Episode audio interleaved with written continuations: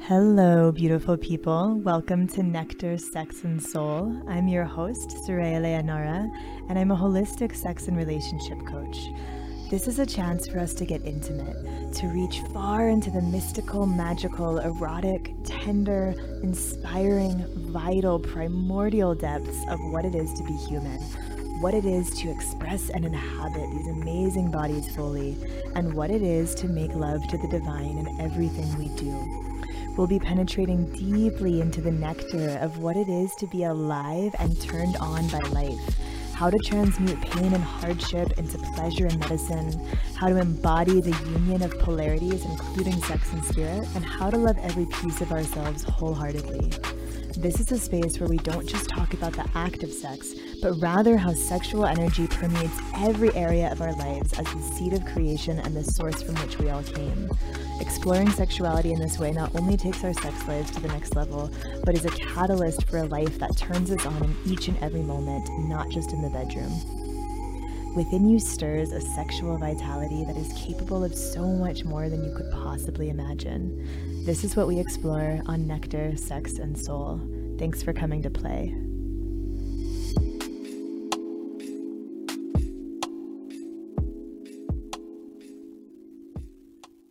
Hello, everyone. Welcome back to Nectar, Sex, and Soul. This is Soraya.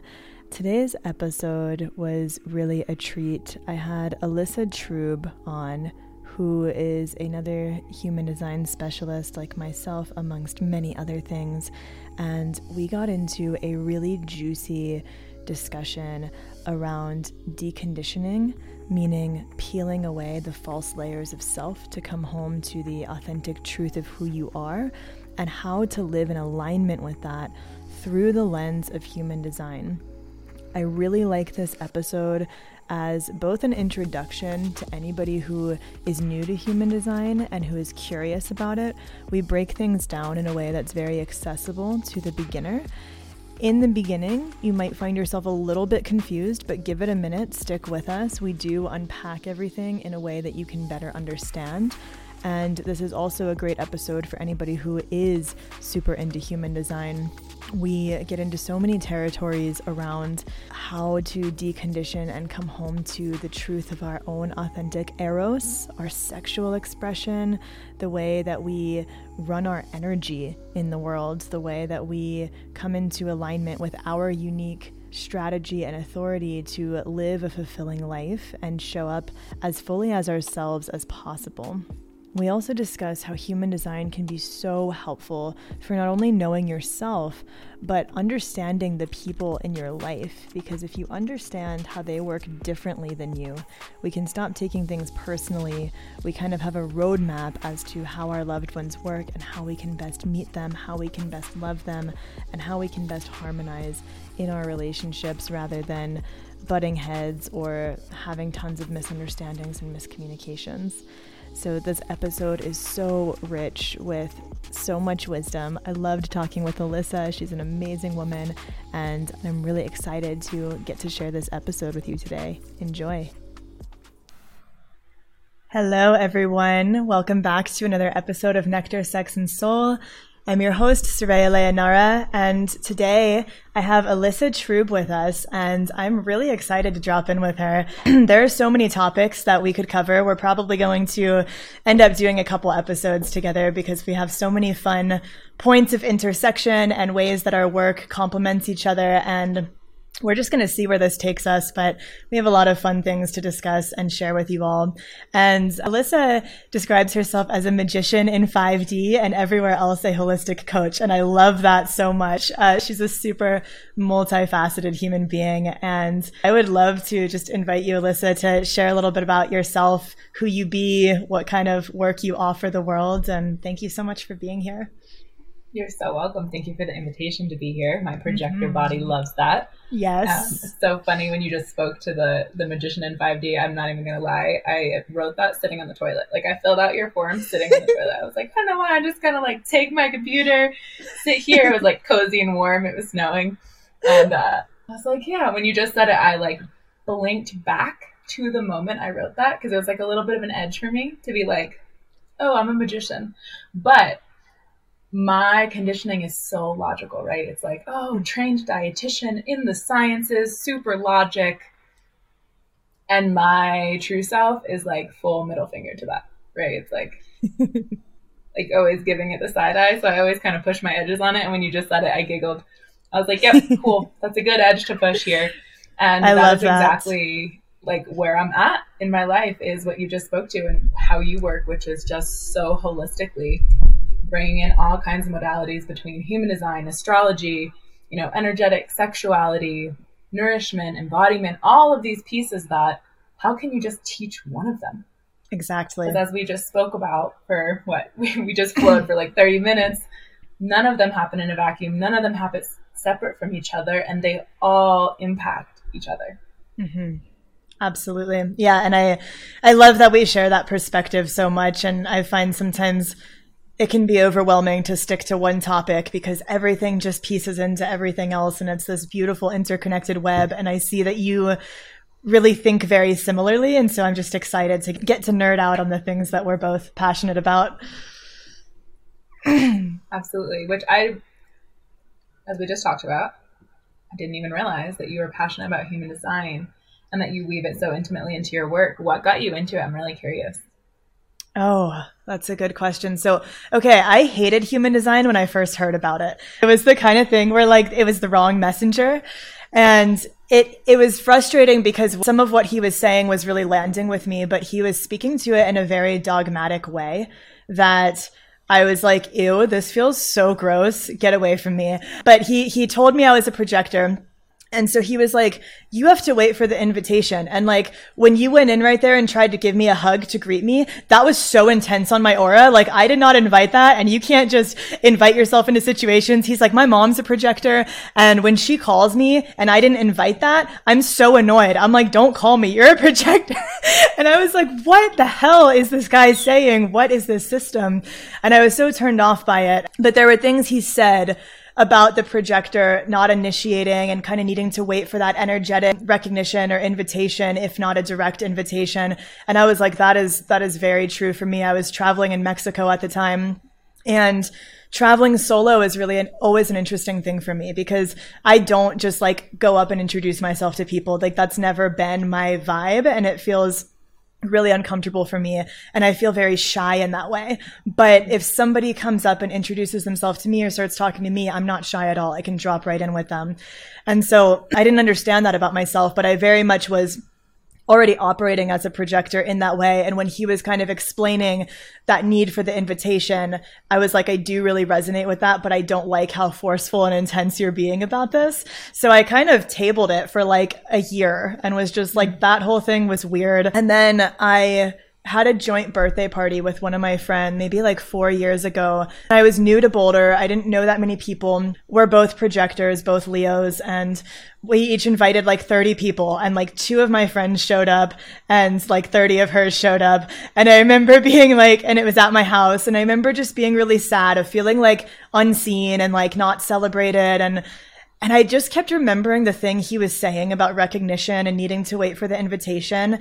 And it just kept coming into my awareness of like, I think there's something I really need to understand about human design and what it is to be a projector. And I'm going to start looking into this. And when I, I took a class on being a projector and I was just like sobbing. I was like, suddenly my whole life makes sense and I don't feel crazy and all of these different pieces are being put into context. And this is this is life changing for me. And so that was kind of how i got into it and i just became obsessed and started absorbing it like a sponge from there.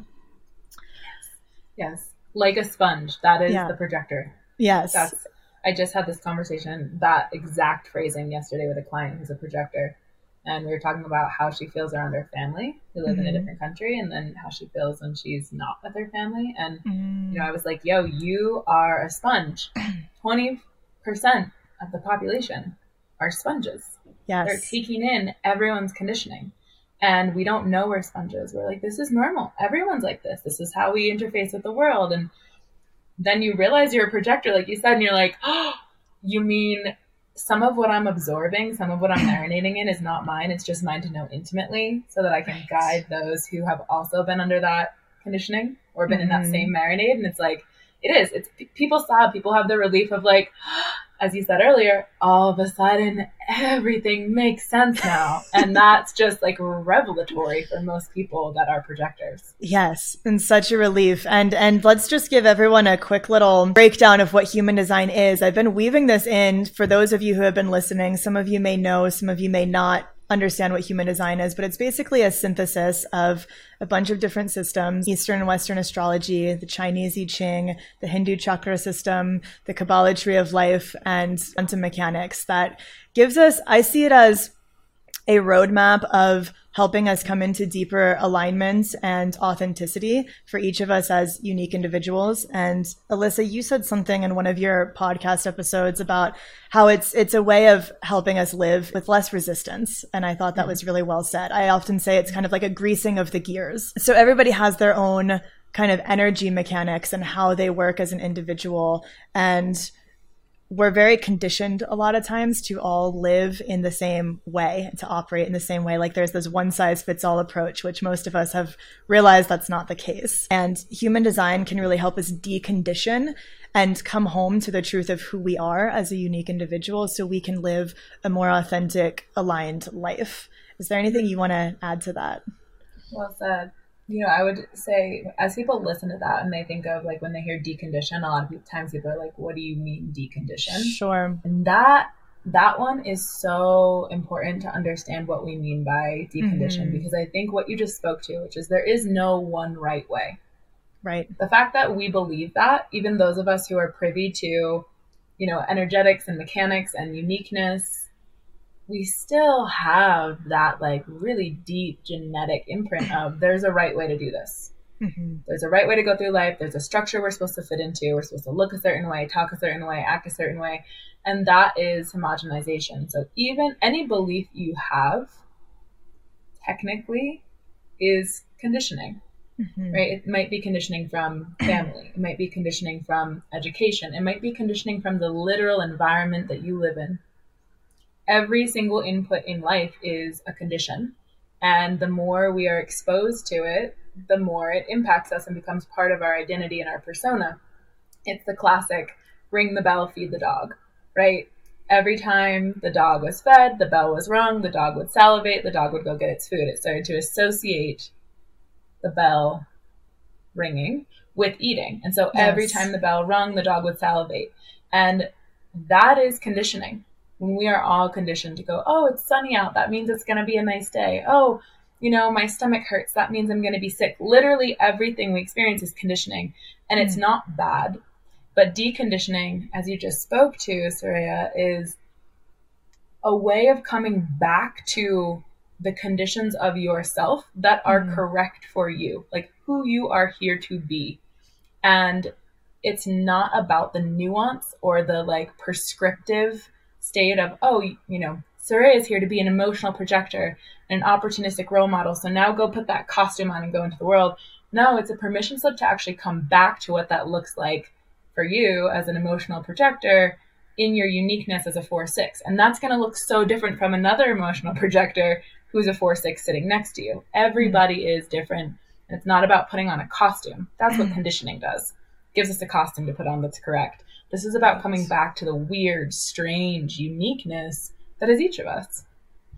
I love how you just spoke to that, Alyssa. And yeah, a lot I think a lot of people can be resistant and worry that they're going to be labeled or something or put in a box. And it's not that at all. It's like every component in an ecosystem plays its own unique role and needs to do it in the way that it's designed for that nobody else can fill it in that way. And so there's like something unique and special that we all have to offer and a specific way that we all operate that we can just get lost underneath all the layers of false self or what human design calls not self and other people's projections and all the all the types of conditioning you talked about that you know we can look at ourselves and be buried underneath all these layers of conditions that we can't even see who we are underneath it all. And that can be really confusing when you're trying to figure out what you're doing as a human in this weird existence so true so true and yeah it's you know the first time i never i didn't put these two things together the first time i heard it but mm-hmm. at, over time they always when i'm having this conversation about conditioning it always comes back to this it's alan watts talks about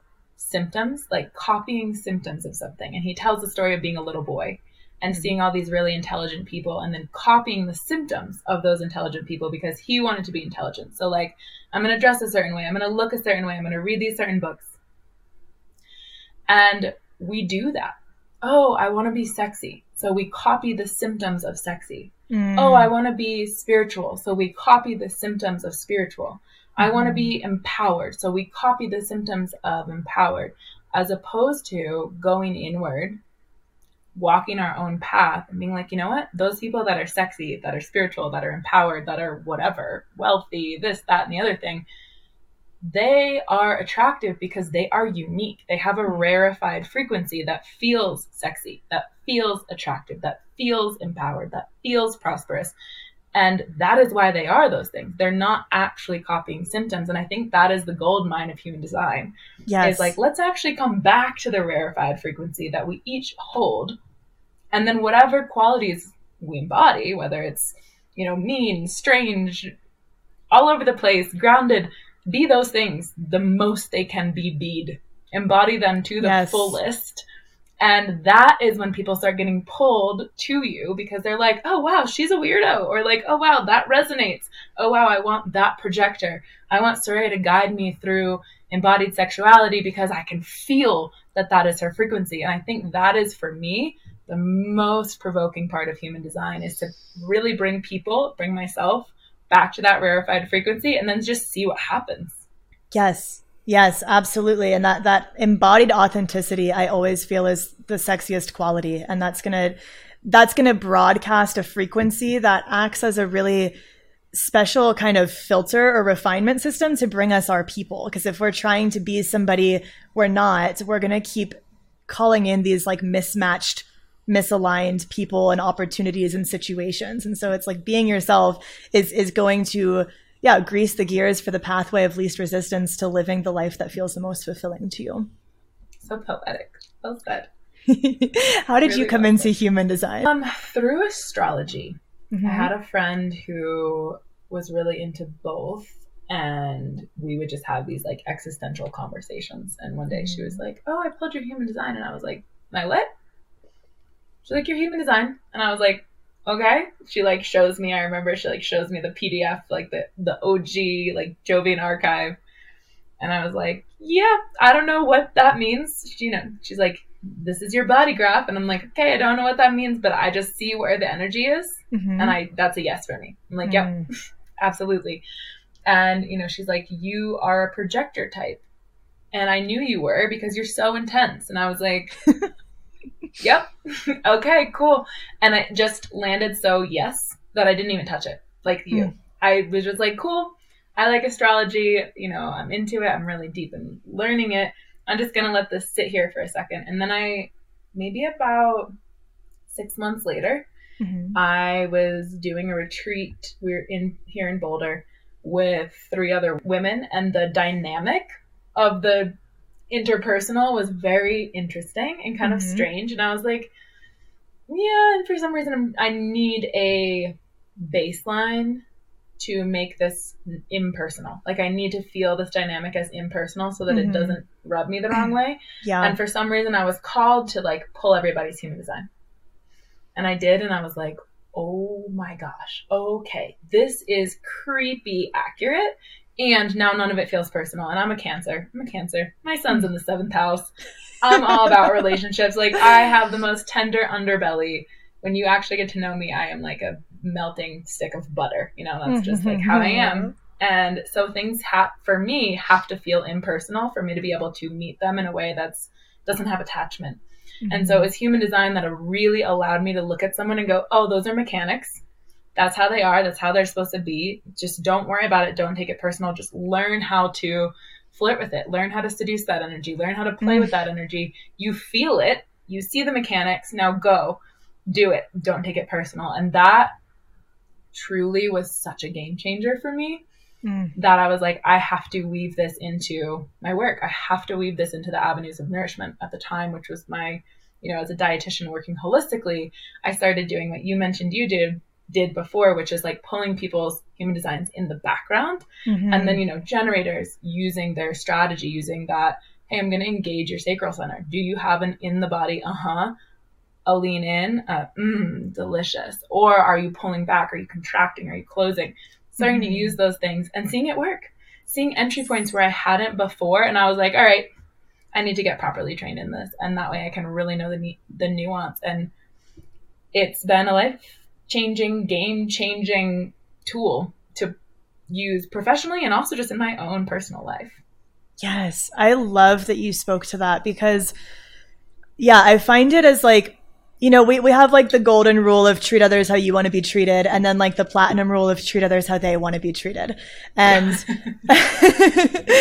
and I think like, you know, we, we all have different love languages, we have different astrology, different human design. And so sometimes like you might have a way that you give and, and like to receive love and my way might be different. And if you're not receiving that type of love from me and you make it personal of like oh well she doesn't love me she doesn't care about me when really we're just kind of speaking different languages and missing each other and we don't understand that about one another it can create this conflict or like feeling like we're just missing each other. And mm-hmm so I find it as an incredibly helpful compatibility tool and relationship to just help people learn how to work together, learn how to meet each other's needs, learn how one another communicates and how they can meet and, and find that point of harmony. And I love how you were able to kind of break down the group dynamics that you were experiencing and not taking it personally and recognizing that we all activate different parts of each other based upon how our energy mechanics connect, like, like magnets. And so, you know, like oil and water doesn't really mix together and like sugar and fat goes really nicely together for our taste buds. and so there's, there's like different ways that we're going to push up against each other or synergize really nicely. And when we can kind of see we're designed in these different ways and how do we how do we work to show up to meet each other based upon how we each operate, there's so much more that's possible there. Well said. So well said. Yeah, and that's I mean I love how you just spoke to the mechanics in relationship, specifically mm-hmm. like composites and the magnetic field, the electromagnetics of relationships. And also you were saying that I'm like, yeah, that for people to see that that's actually usually what is the most dynamic for people on my end is seeing their own design really getting to know their own design unpacking some of the patterns that they're like a little cringy or like stuck with but then taking that to the next level and seeing the people around them and seeing how mechanically they interface with the people around them. Oh, we're drawn to each other because we have the 59-6, the channel of intimacy and mating. And so all of a sudden they're the tension in the relationship makes sense. The gate mm-hmm. six is mm-hmm. friction. You know, the law that growth cannot exist without friction. I mean, think about that in the channel of intimacy and mating, right? It's like to have that push pull and to be able to name it and be like, oh, cool, that weird tension I feel, that's actually on purpose. Mm. There's a mm. reason for that. It's mechanical. That kind of stuff is game changing for people. Yes, absolutely. It just it puts everything in a larger context and it gives us an opportunity to alchemize some of those like crunchy shadowy pieces of ourselves to see like okay, this is a theme in my life that I'm here to learn how to up level around. This is a challenge where I get to really dive into this uncomfortable piece of myself or this uncomfortable part of my partner or my mother or whatever and you know how how can i show up to meet that challenge to really grow instead of it being this thing that constantly causes us to loop out. Yeah, well said. And that is so part of the deconditioning. Like, mm-hmm. in my opinion, following strategy and authority obviously orients us to be like, hey, I'm not going to make decisions with my mind, which is so deeply and thoroughly conditioned. Yes, mm-hmm. that is the primary deconditioner. But reorienting to what you just said, which is like, mm-hmm. hey, I'm going to meet this challenge. Instead of it being a bad thing, right? Instead of using that channel of intimacy and mating. I notice you have the gate 59 of sexuality mm-hmm. in your open sacral as well. Mm-hmm. Um, instead of going, oh gosh, there's tension here, this relationship's kind of uncomfortable, that must mean it's bad. Right. Or it's wrong, and so I should end it. Instead of perceiving it that way, it's like, oh, wait a minute, this is actually an entry point. This tension, mm. this friction, this conflict is actually an entry point. Should I choose to make it one if it feels natural? Mm-hmm. where I can maybe enter into deeper intimacy with myself and with the other. And so mm-hmm. that also is a whole space of reorientation of like, hey, things aren't always as we've been conditioned to perceive them as. Right. Absolutely. And and let's let's kind of unpack the strategy and authority you just spoke to for a minute because yeah most people are conditioned to make all their decisions with their mind. And the mind the key player in many areas of life like we love the mind but we tend to let the mind dominate. And human design speaks to the mind not being the place where we are meant to make our big life decisions. And everybody has their own unique strategy and authority that actually exists below the head, which is their way of making aligned decisions for them. Hmm. Is there anything else you want to say to unpack that? Yeah, totally. Um, okay, so this is when most people hear that, the mm-hmm. like, don't make decisions with your mind, that's where yeah. they like, and I'm like, wait, just don't think about it. Don't think about it. My husband always says this thing. He's like, and he doesn't even, he full middle fingers human design. He's like, can you just not with that stuff? But he'll say this thing where he's like, don't think about it, just look at it. Mm. And it, it, always strikes me as he has dyslexia. And so it always strikes me as this like brilliance of like, wait a minute, don't think about it, just look at it. And that's what I always say to people, which is this metaphor of imagine if all of a sudden some like multi billion dollar company just knocks on your door and they're like, here you go. Here you go you just became the CEO of this multi billion dollar company. What are you going to do? You are going to freaking panic. I don't care if you're the most cool, calm, and collected person. You're going to be like, I don't know what's happening. I love the fact that there's multi billions of dollars coming my way, but where do I turn? What do I do? Where's up? How do I get to this person? Who do I need to contact? What are the details? Can you please fill me in? Oh my God, I don't even know what's happening. Right? Mm-hmm. You will go into a panic. Yep. That's not your job.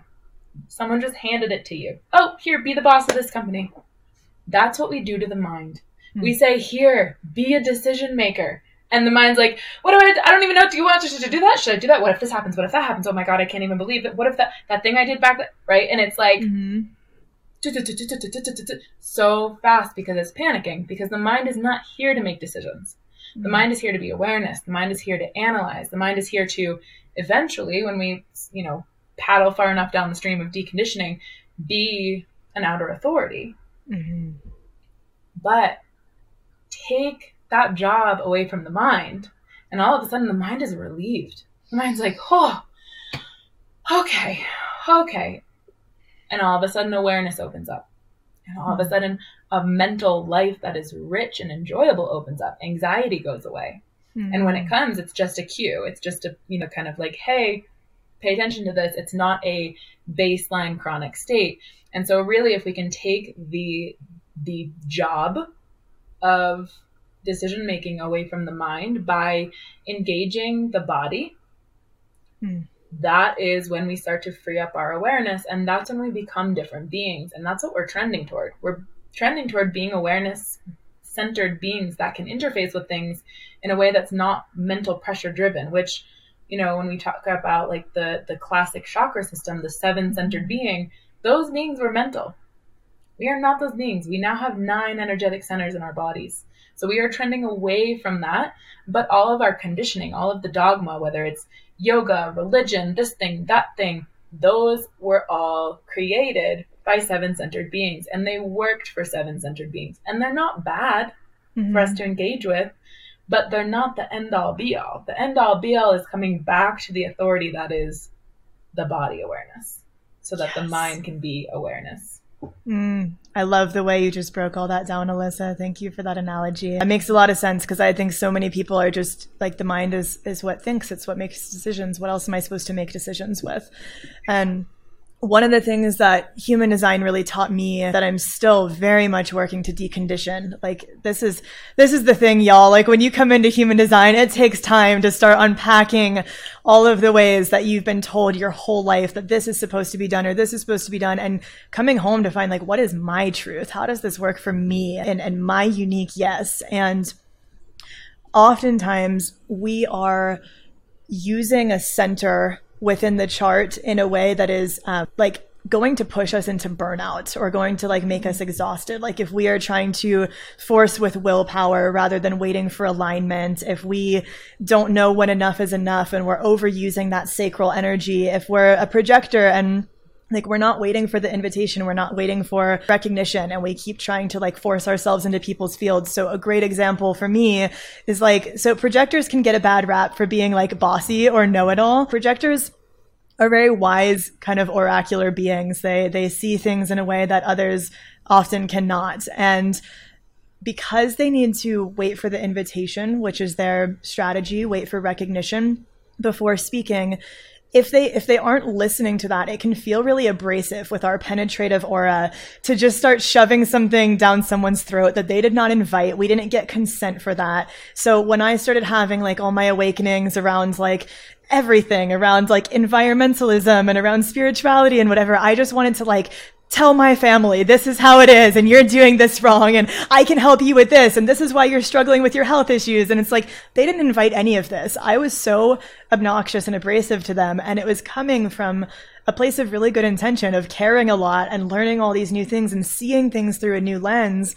But it wasn't invited and they didn't recognize me as somebody that they wanted to learn from or as somebody that held some sort of wisdom or guidance. And so it was misaligned for me to start projecting everything I wanted them to know onto them. And I burnt myself out. Like I noticed I would have a lot of throat issues. I would get bitter. I would feel unseen.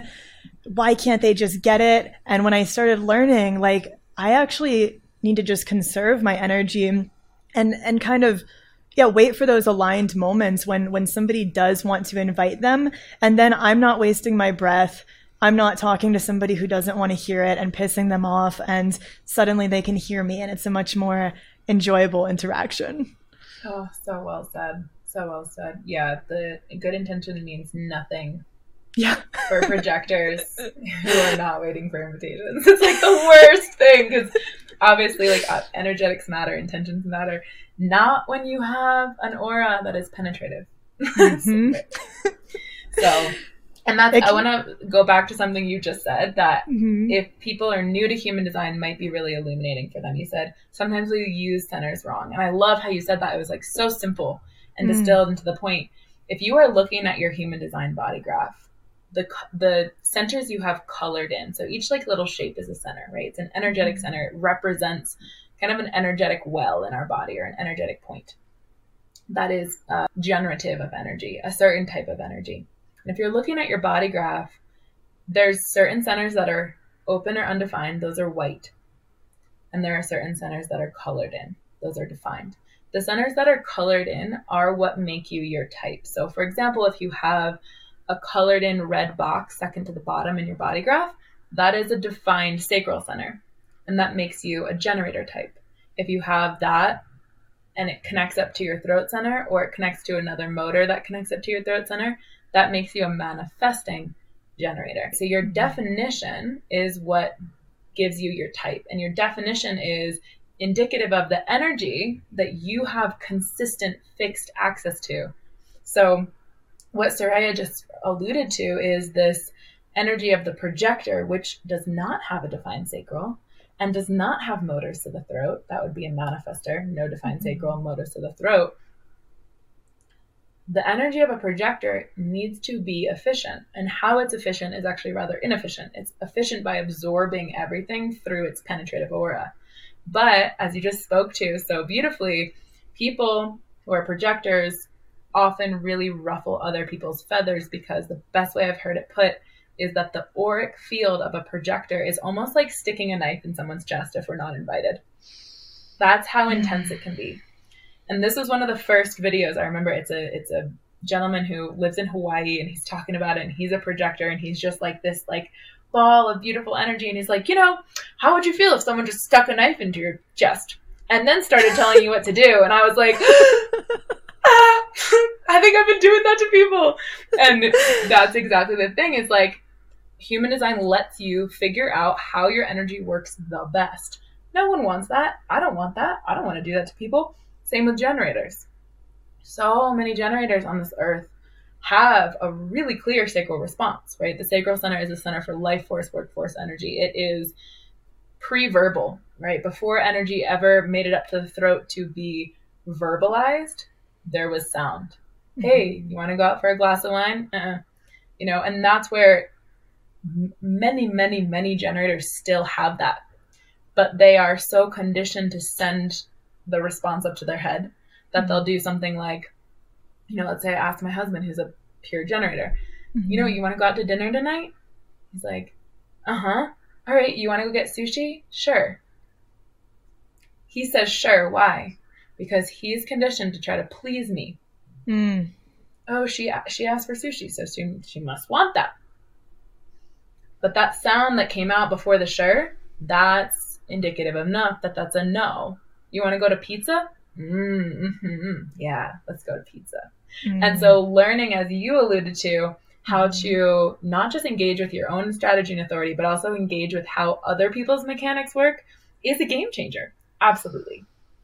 Yes, it's so huge. I think sometimes it can feel like because we see so deeply into people that that if that's not consensual, that feels if, if they didn't invite us to look deep into their soul, that can be like, get out of here and give my soul some privacy if somebody is like wanting to feel seen or like wanting a guide, wanting to like hire someone to work with, that's an incredible quality. And so it's about like knowing the context and like when when timing is right, when the environment is right. It's like waiting for that alignment and not mm. forcing things and trusting in timing. And I think that's one of the hardest parts of, of human design is like being able to soften into that trust and waiting for alignment and, and, and timing and, and not trying to like force our mind or our ego's agenda onto how we think it's supposed to go, which is one of the things that's, yeah, I think challenging about deconditioning. it, it's like you said, knowing that about your husband, like you can help see underneath his conditioning. And what a beautiful gift to give someone instead of just like, oh, well, I heard in your voice that you don't really want sushi, but you said yes. So let's go get sushi. And then he's not going to be fully enjoying himself. Like he's going to feel like he compromised himself in some way. And that all might even be an unconscious process. He's probably not sitting there being like, damn it, Alyssa, you know, convinced me to get sushi again. But, but if he's wanting pizza, it's very different than sushi. And he's not going to yes. have the same experience he could have otherwise. Yes, and neither am I because mm-hmm. energetically I'm going to feel his no the whole yes. time we're sitting there. And that's where, you know, Ra, the the human who transmitted the system of human design, he speaks to this this concept that to me is just so simple and also so mind blowing. And he says, if every single generator actually engaged their sacral, if every single generator, which for y'all who are listening who aren't as familiar, 70% of the population alive right now have access to a sacral yes no in their body, a, a pre verbal sacral yes no, because 70% of the population are generators. So he speaks to this concept. He's like, if every single generator just responded from their sacral reverently, the frequency of the world would change overnight. Mm. And when I ever heard him say that, I was like, holy shit, that is not a joke. Like, that is not a joke because everybody can feel, and more and more so as we liberate our awareness. Everybody can feel a no, that's a yes. And everybody can feel a yes, that's a no. We can. We all can. That's the wonkiness. You know, you can feel it through a text message, you can feel it through a voice memo, you can feel it at the supermarket. Everyone can feel a yes, that's a no. And it's a frequency. And it's a frequency of lack and of fear and of conditioning. Mm-hmm. And so it's so simple where really, truly, what would life look like, feel like, vibrate like if we all followed our strategy and authority? It would probably be very different. Better? Who knows? But for sure different than it is now. Absolutely. Yeah, I think there's so much people pleasing and dishonesty that happens when we're not in connection with our strategy and authority. And that's a huge theme. It's been a huge theme in my own life and with my clients. And that that learning I was a projector and starting this deconditioning process has helped me with so much because mm-hmm. I think most people think people pleasing is coming from a place of love. It's like, "Oh, I don't want to hurt the other person. I want to give them what they want." But it's not. It's coming from fear. And people pleasing, holy shit, like it can be so hurtful to the person on the other side to receive this like dishonest expression of you. Like I've had you know, a best friend that told me after like six years, I've been people pleasing so hard this past six years that like I've never been honest with you. Like I've never shown up in my authenticity. And that was like, ouch. Like, you know, my best friend has never like brought forth her real self with me in six years. And that was, that was really painful to hear. I've had people quit a job that like every meeting we had, we're checking in, like everything's fine, we're working through this, da da da da da, and then suddenly just like gone and like just quit without notice. And it's like, okay, why why didn't we talk about any of this? Why was there, you know, everything's good, da da da. And so I think that it's it's actually can create a lot of pain to not be in our authenticity and not just for the people we're interacting with, but for ourselves as well. I think Mm. being misaligned with our authentic expression is one of the deepest causes of unhappiness, of depression, of feeling lost and unfulfilled in the world.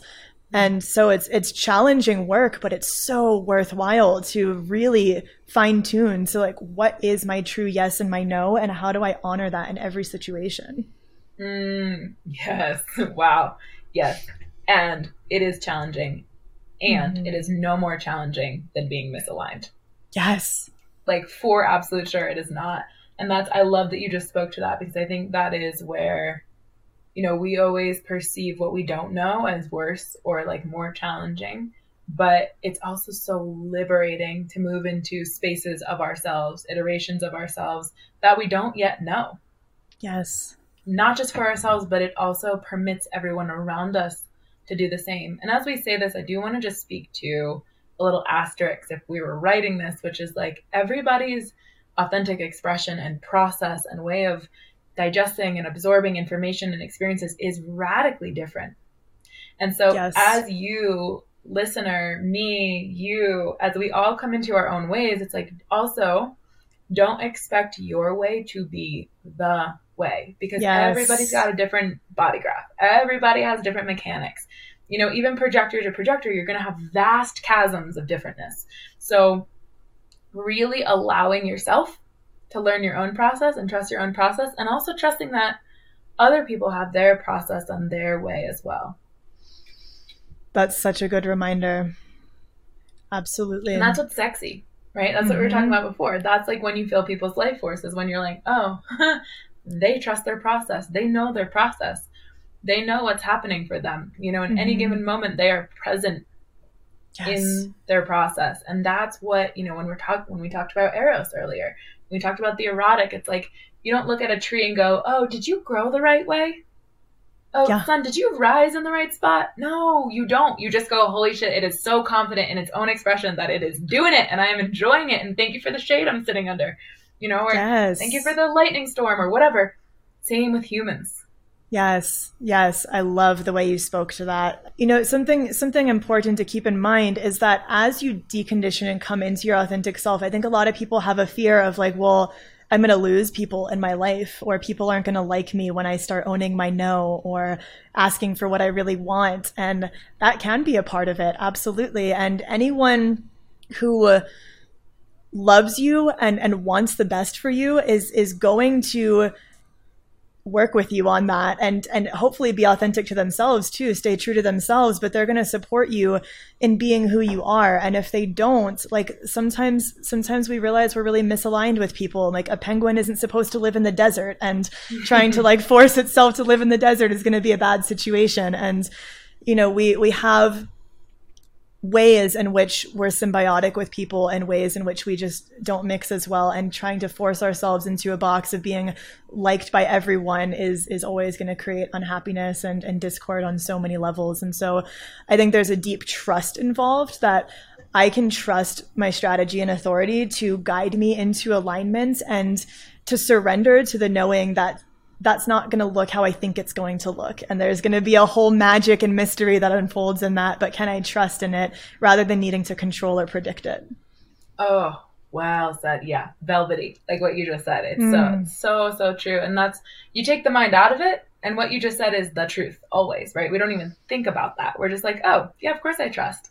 And this is something where, you know, I think as we are liberating more and more and more and more awareness, whether it's through, you know, signposts and markers of astrology, strategy and authority of human design, regardless of what it is, just more awareness. Mm-hmm. We are starting to notice, I, I think, that everything is a frequency. Like it's about the feeling. And I just had this discussion with one of my friends who's also an incredible practitioner. We've both had moments of tension where we say no, no, like no's that kind of catch each other off guard. Mm-hmm. And we had the conversation of a no and a yes that are true are the same frequency. You know, she was like, "Oh, I'm, I'm nervous that my no is gonna," and I'm like, "No," because again, I can feel the frequency that that no came from, and that was the truth for you. It would have felt wonky if you said yes, yeah, and it was a no, but I can feel the frequency of a true no, and I think most people can. And so, if you are someone who is doing your human design experiment, and you are a generator, or you are a projector, or you are any kind of type but especially those of you who get that instantaneous in the body, uh huh, uh huh, you don't need to fear your no. Because anybody who you want in your life is going to respect your no because they can mm-hmm. feel the frequency underneath it. And if they don't feel that, it doesn't mean they're a bad person. It just means they don't have that awareness and they probably aren't connected to their own yes and no. Mm-hmm. And so, you being connected to your yes and no and the truth of that is actually going to give them permission, whether they know it or not, it is planting the seed of permission for their true yes and no to begin to bloom. And that might feel like a lot of tension and it might feel weird, but that's only if you get in your head about it. Yeah. I, I love the way that you spoke to that and the way that we can kind of set the tone for yeah giving one another permission to to be authentic and like hey we can we can be here with each other in on in our authenticity we don't need to like you know, jam a square peg into a round hole to make this feel comfy, but also not comfy because it's not, it's not true. I remember there was a man that I was talking with outside of the co-op in Ashland once upon a time and we were having this really trippy conversation and like you could feel where the energy came to kind of that point of completion and I had always been really awkward about knowing how to like navigate that point of like feeling like I needed an excuse to exit or something. And he said, well, I feel really complete with this conversation. How about you? And it was like this huge relief in my body. And I was so, I was so like inspired and impressed by his directness around that and just the way that he spoke to like, I feel this completion. How about you? And I was like, yeah. And then we were like, have a great day. And we went our separate ways. And it was something that gave me permission to like, really speak to that feeling and to, to listen to the energy and to speak to it without it needing to be like weird or I'm going to offend somebody when it's just time to transition. And that's that's so much of human design is listening to the aligned timing and not like pushing things before their time or dragging them out longer than they need to be. That's where we really start to drain ourselves. Yeah, wow. That is a very cool experience and I can imagine that imprinting on you so hard because especially for someone who is probably like I imagine you're very energetically sensitive. You could probably feel both of you like, all right, we're done. Yeah. And wow, wow, I've never heard that. That actually just even imprinted on me hearing that story. Mm. It's a because it's not often that someone just goes here, like here's the gift of a simple distilled truth. Yeah, yeah. I definitely can't say I've mastered that at all. Like it's it, it impacted me and it gave me that as like an option of like, okay, I can mm. use this now. And I still notice the ways that like I absorb somebody else's energy or I get kind of like pulled into their field and trying to create that boundary of like, okay, I feel complete. And sometimes the people pleaser in me that, that like is worried I'll offend or whatever. Like, you know, deconditioning is such a layer by layer process. We can think that we've sorted something out and then it like flares up in a situation and we're like, oof, like that still has a hold on me and from this particular angle. Mm. Mm-hmm. Mm. Yeah, and and that's something that I, is kind of fun because I when we talk about deconditioning, I think there is this like mindset of like, oh, people who know human design or have done it, like, oh, they're deconditioned. And what you just spoke to is so important because I think by the time you have finished that process, you are dead or have gone through many a lifetime. Like, yeah, no one is entirely deconditioned. It's just how do you meet the conditioning? Mm-hmm. How do you meet the conditioning? And this is something that I see come up all the time with clients where they start doing this process, they're in it, they're going, and all of a sudden they come, boom, face to face with another wall of conditioning. And I see this in my own experience too. Probably yep. everyone does. And it's how you meet the wall mm-hmm. how you meet the wall. Do you find a door in the wall? Do you walk around the wall? Do you tip it over? Or do you, you know, try to smash your head into it because you're frustrated by it? Do you walk away? Do you go the other way? Do you try to avoid it? There's so many ways to meet conditioning, and conditioning mm-hmm. is just information. And so it's like if we can meet the conditioning with awareness, which is hence why we want to free up the mind, mm-hmm. then all of a sudden it's a whole different game. It's not some bad thing, it's just information that we have probably had emotional imprints around that we've gone, oh, this is good, oh, this is bad, oh, this is black, this is white, this is light, this is dark, this is this, this is that. And that's all it is. It's this and it's that. And that's what's so fun about human design is like, you know, first thing you learn when you learn human design, this all exists in a binary. Mm-hmm. Right? You're a, you know, you're a fourth line. So it's like your fourth line can express as this or as that. You know, you can be the the companion, you can be the listener, you can be that, or you can be like, you know what, I'm over this. Like, I don't actually want to be your companion anymore. I don't actually want to listen to this anymore. Not, not my frequency, right? Like, you can be, you're 59, your gate of sexuality. It's in the fifth line. You can be the seducer, you can be seduced. It's this or it's that, and it's always different. You don't have to always be the seducer. It's mm-hmm. can you be in alignment enough to let whatever expression on that binary come out that is organic? Right. Right. And I, I love how you speak to that because it's there's there's always like a, a choice in how we want to engage it. And I think that's another thing that's important to note about these kinds of systems is there's like a fate and free will interplay where it's like these are like this is like the design that we came here with. This is like kind of how we are designed to work kind of how each of us has like our own body. And like some people's bodies are like innately kind of more flexible and some people's innately build muscle more easily. It doesn't mean you can't become flexible. It doesn't mean you can't build strength. It doesn't mean any of these things. Like you get to choose how you engage the the set of uh, the design that you that you've incarnated into and like how how do you want to play with those themes and so just because you have a challenging theme in your chart doesn't mean like you're destined to be fucked by that theme. It's an opportunity to lean in and be like, I'm going to really treat this as some Jedi ninja training and like step into a more empowered version of myself through this initiation portal.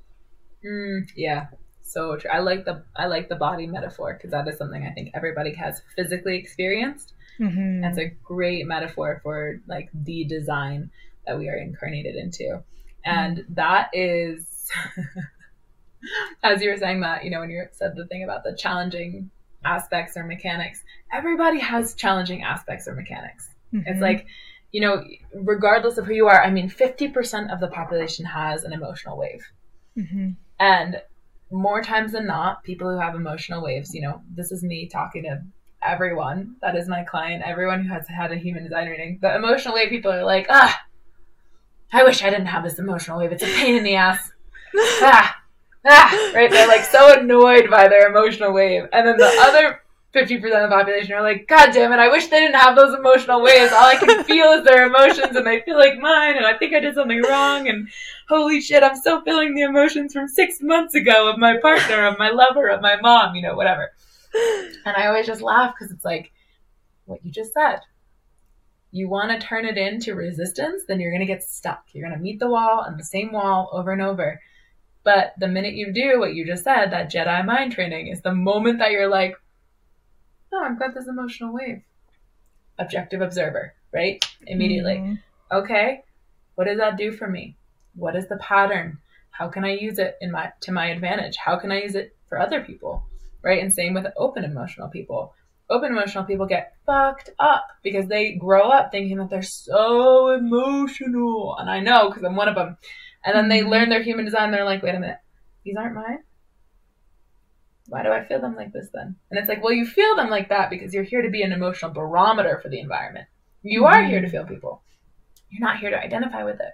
And that's, you can break apart every single center and the mechanics of every single energetic center in the body graph and find patterns like that. Emotions and the emotional wave is just one that's really up right now because we are just at the fringe. We are just at the precipice of a huge mutation, a global mutation. That is a 400 year process that we are just finishing, and therefore all endings are beginnings, coming to the beginning of a new process. And that is the mutation of the solar plexus, of the emotional solar plexus. We are mutating as creatures in where our awareness lies.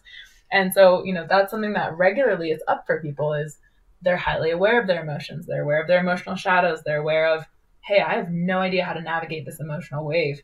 But then you start looking at the patterns of it and people feel liberated because they're like, oh, my emotional wave actually gives me energy, it gives me clarity, it gives me awareness. It lets me tap into right timing, so on and so forth. And so, to your point, yes, everything is an opportunity.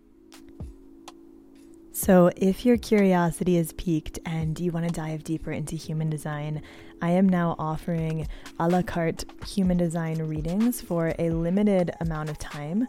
Normally, I only offer these as a part of my larger, more committed private coaching packages, but I'm feeling really lit up and excited about human design and excited to share it in a more accessible way. And so, if you want to dive deeper, I'm offering the first five readings to the first five people who claim them for 15% off. You can do that through the link in the show notes. And afterwards, there will be more available at regular price for a limited period of time. So, if you want to learn more about your unique design and how to come into deeper alignment and authenticity in the way you live your life, I would be stoked to support you on this journey.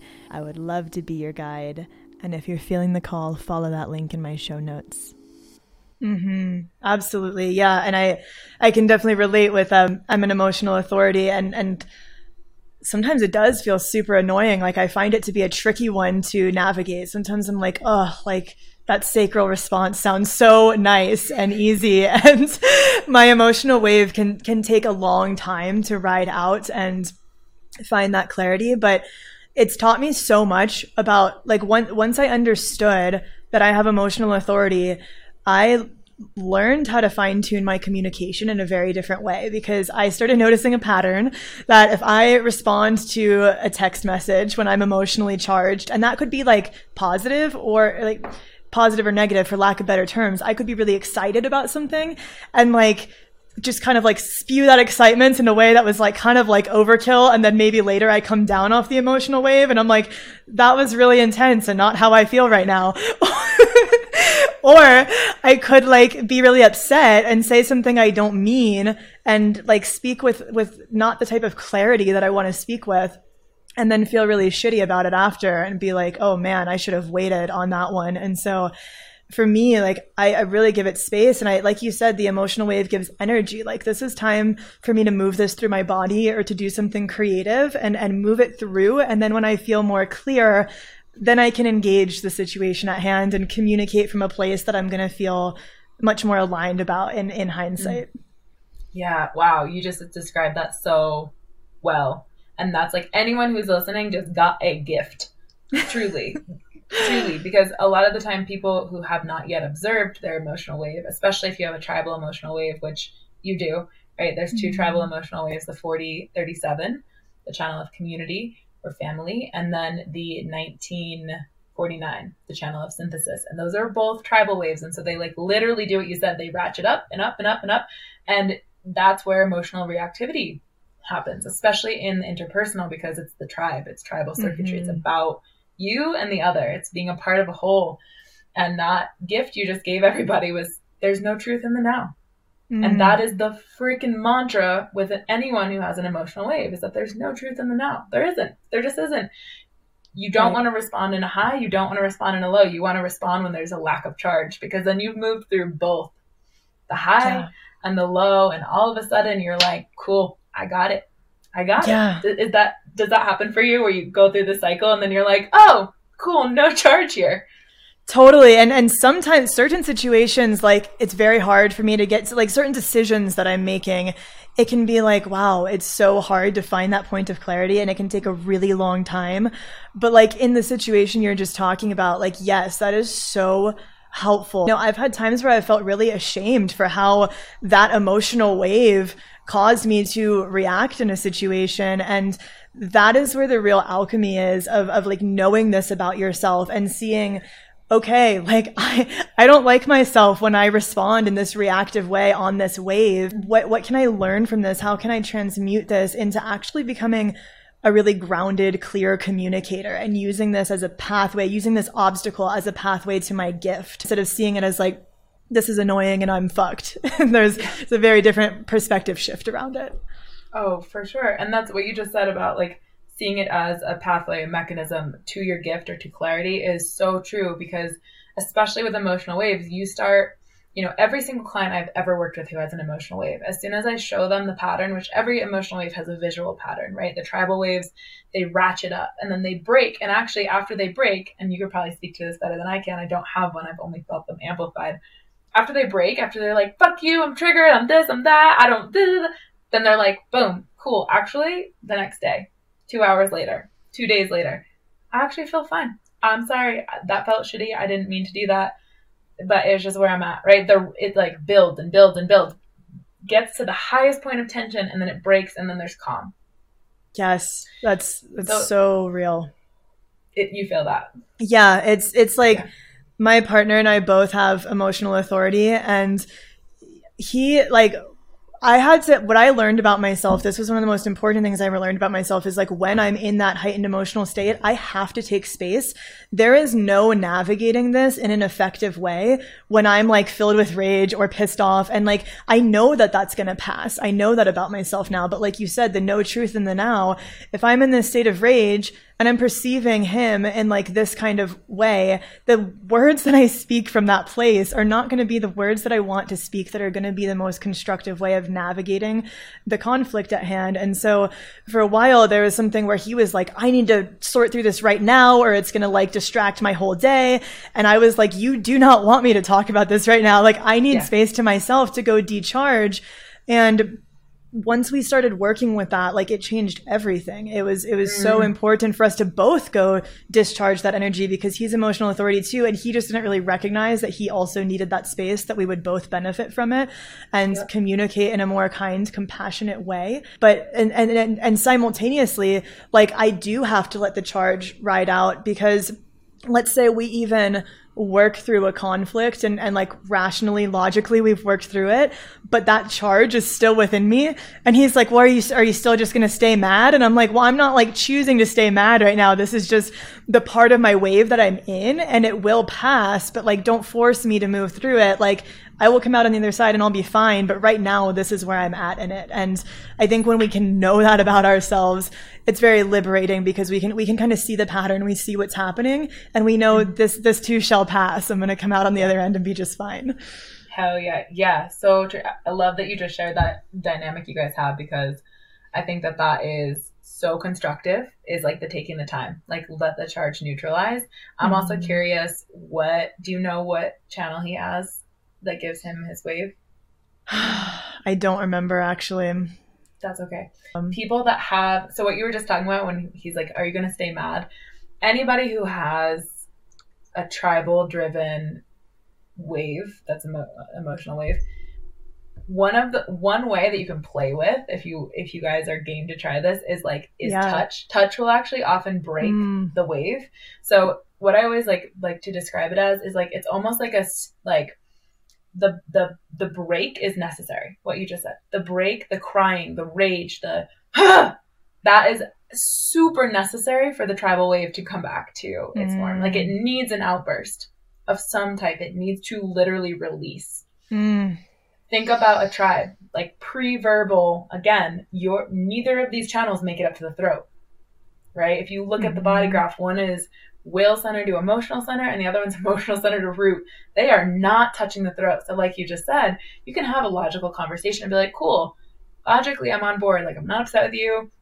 Logically, I understand where we're coming from, but still in your physical body mm-hmm. is the tension of you have not broken that wave yet. That wave is still at the climax. And for mm. a tribal wave, the climax doesn't feel comfortable. The climax is actually where you're like going out of your skin. It's where you're mm-hmm. crawling out of your skin.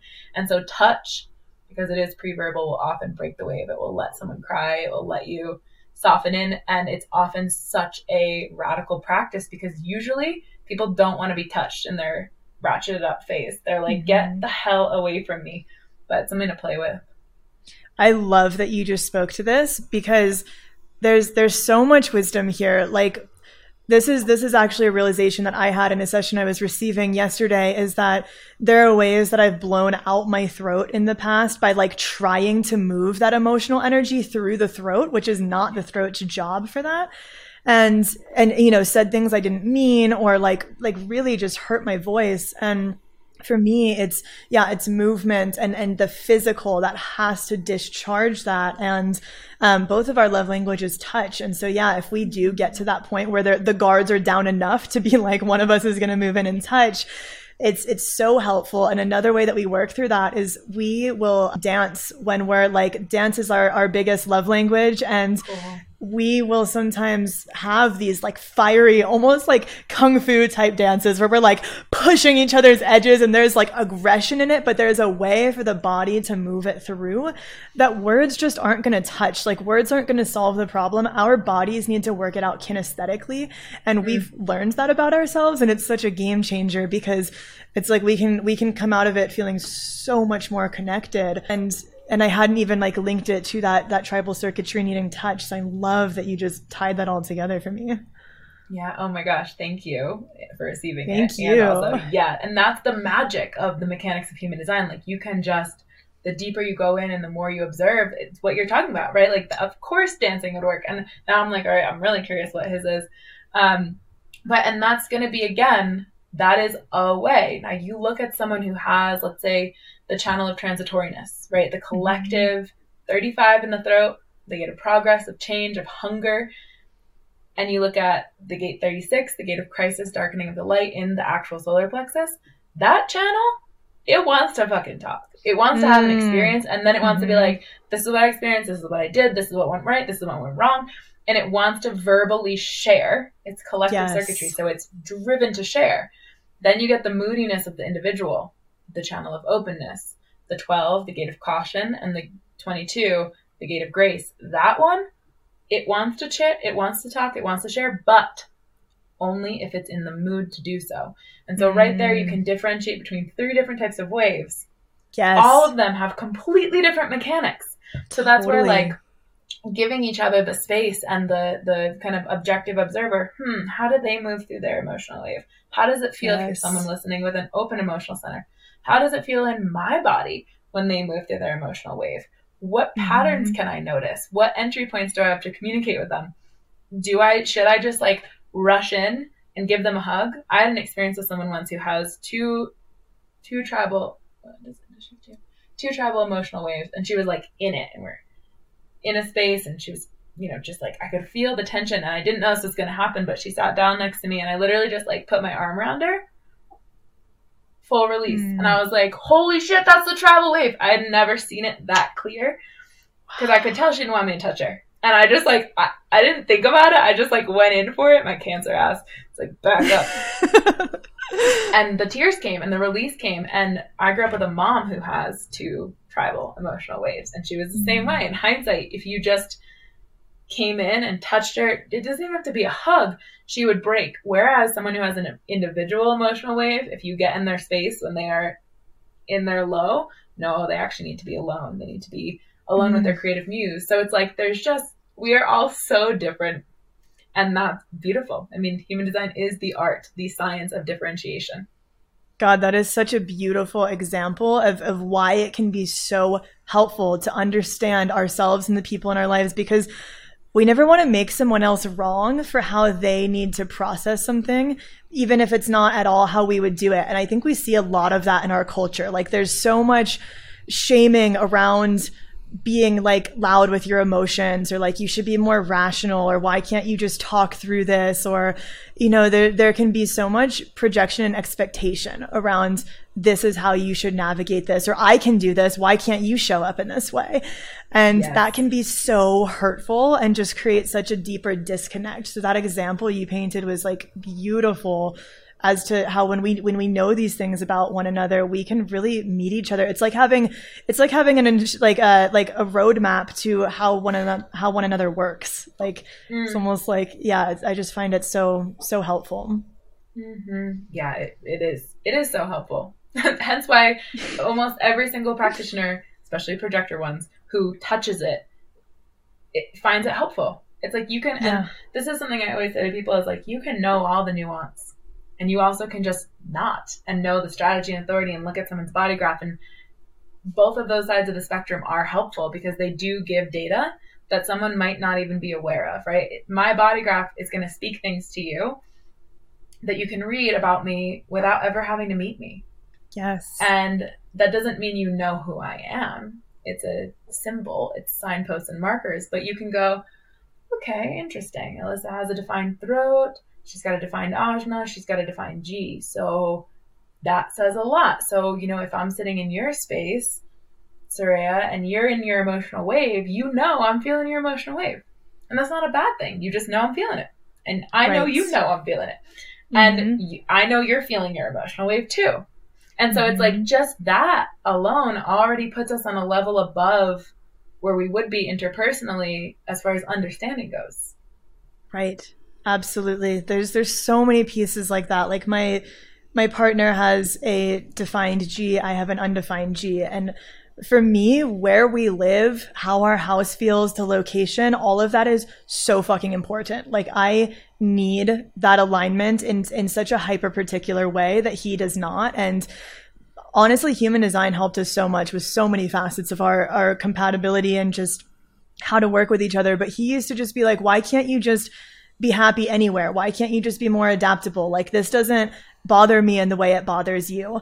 And then as I learned about the G Center, I was like, this makes so much sense. Like we we just operate in different ways around this and and that's okay. And we but like when we understand that about each other there's not like the judgment around it again it's not the like well this works for me i don't see why you can't get it together so there's there's more compassion that comes through when we get like we're actually wired very differently mm, yeah and then it flows right? Then it mm-hmm. flows because you're like, oh, understanding. Who knew this was going to be so revolutionary? It's like understanding right. is like the lubricant of relationships. It's yeah. If I can understand you, I can move with you. I can dance mm-hmm. with you. I can fight with you. I can play with you, and it's all an experience. If I don't understand you, I'm terrified. Right. And like can I can I empathize with you even if like my mind can't wrap myself around like how that actually feels for you to be in an environment that's just not in alignment? Like maybe I don't mentally get it, but I can like feel energetically how that affects you and I can just like support you in that. Yes. Yes, and yeah. you know, if we zoom out really big picture, let's be real. Relationships challenge everybody. Mm-hmm. And we're also moving into a time space at least in my perception where it's going to be really important that we are all grounded into our individual uniqueness.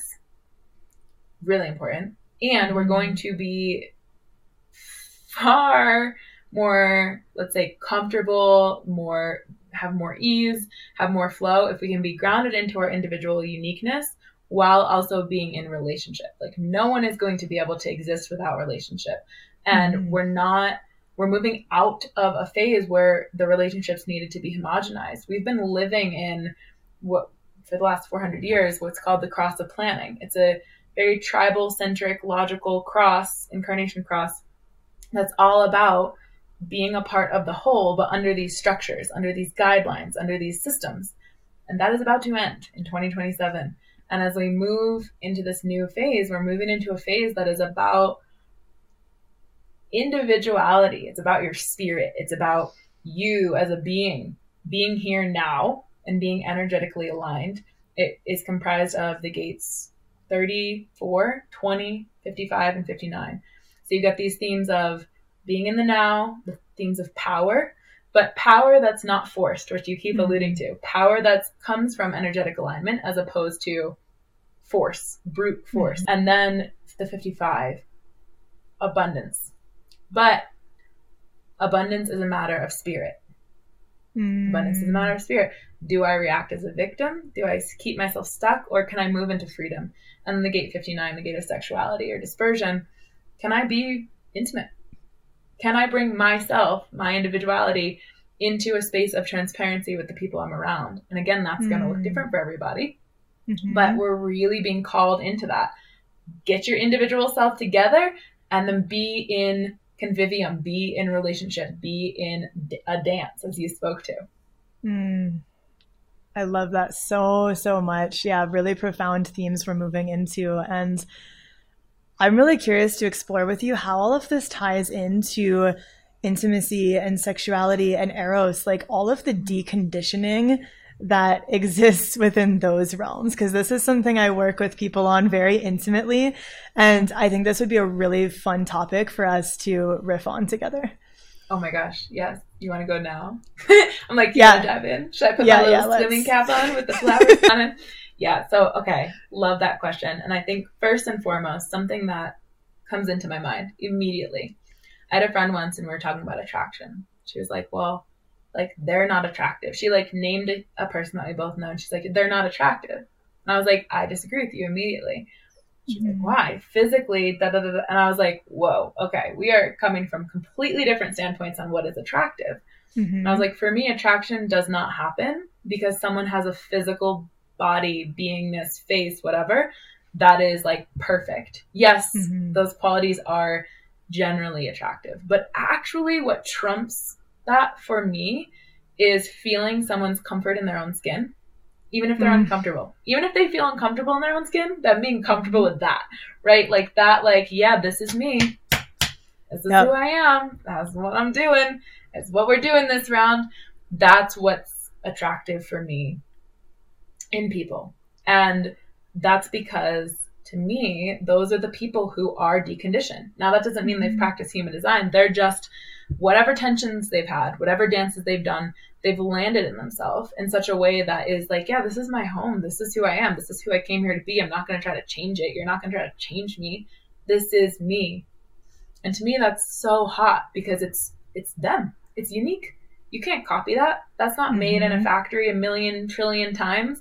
That's not copying symptoms. That is the OG. That is organic. It is original. It is them. And to me, mm-hmm. that is what is attractive. And that's where in my experience, in my practice, as I'm working with clients, friend, talking to friends, doesn't matter. That is the nexus point for me.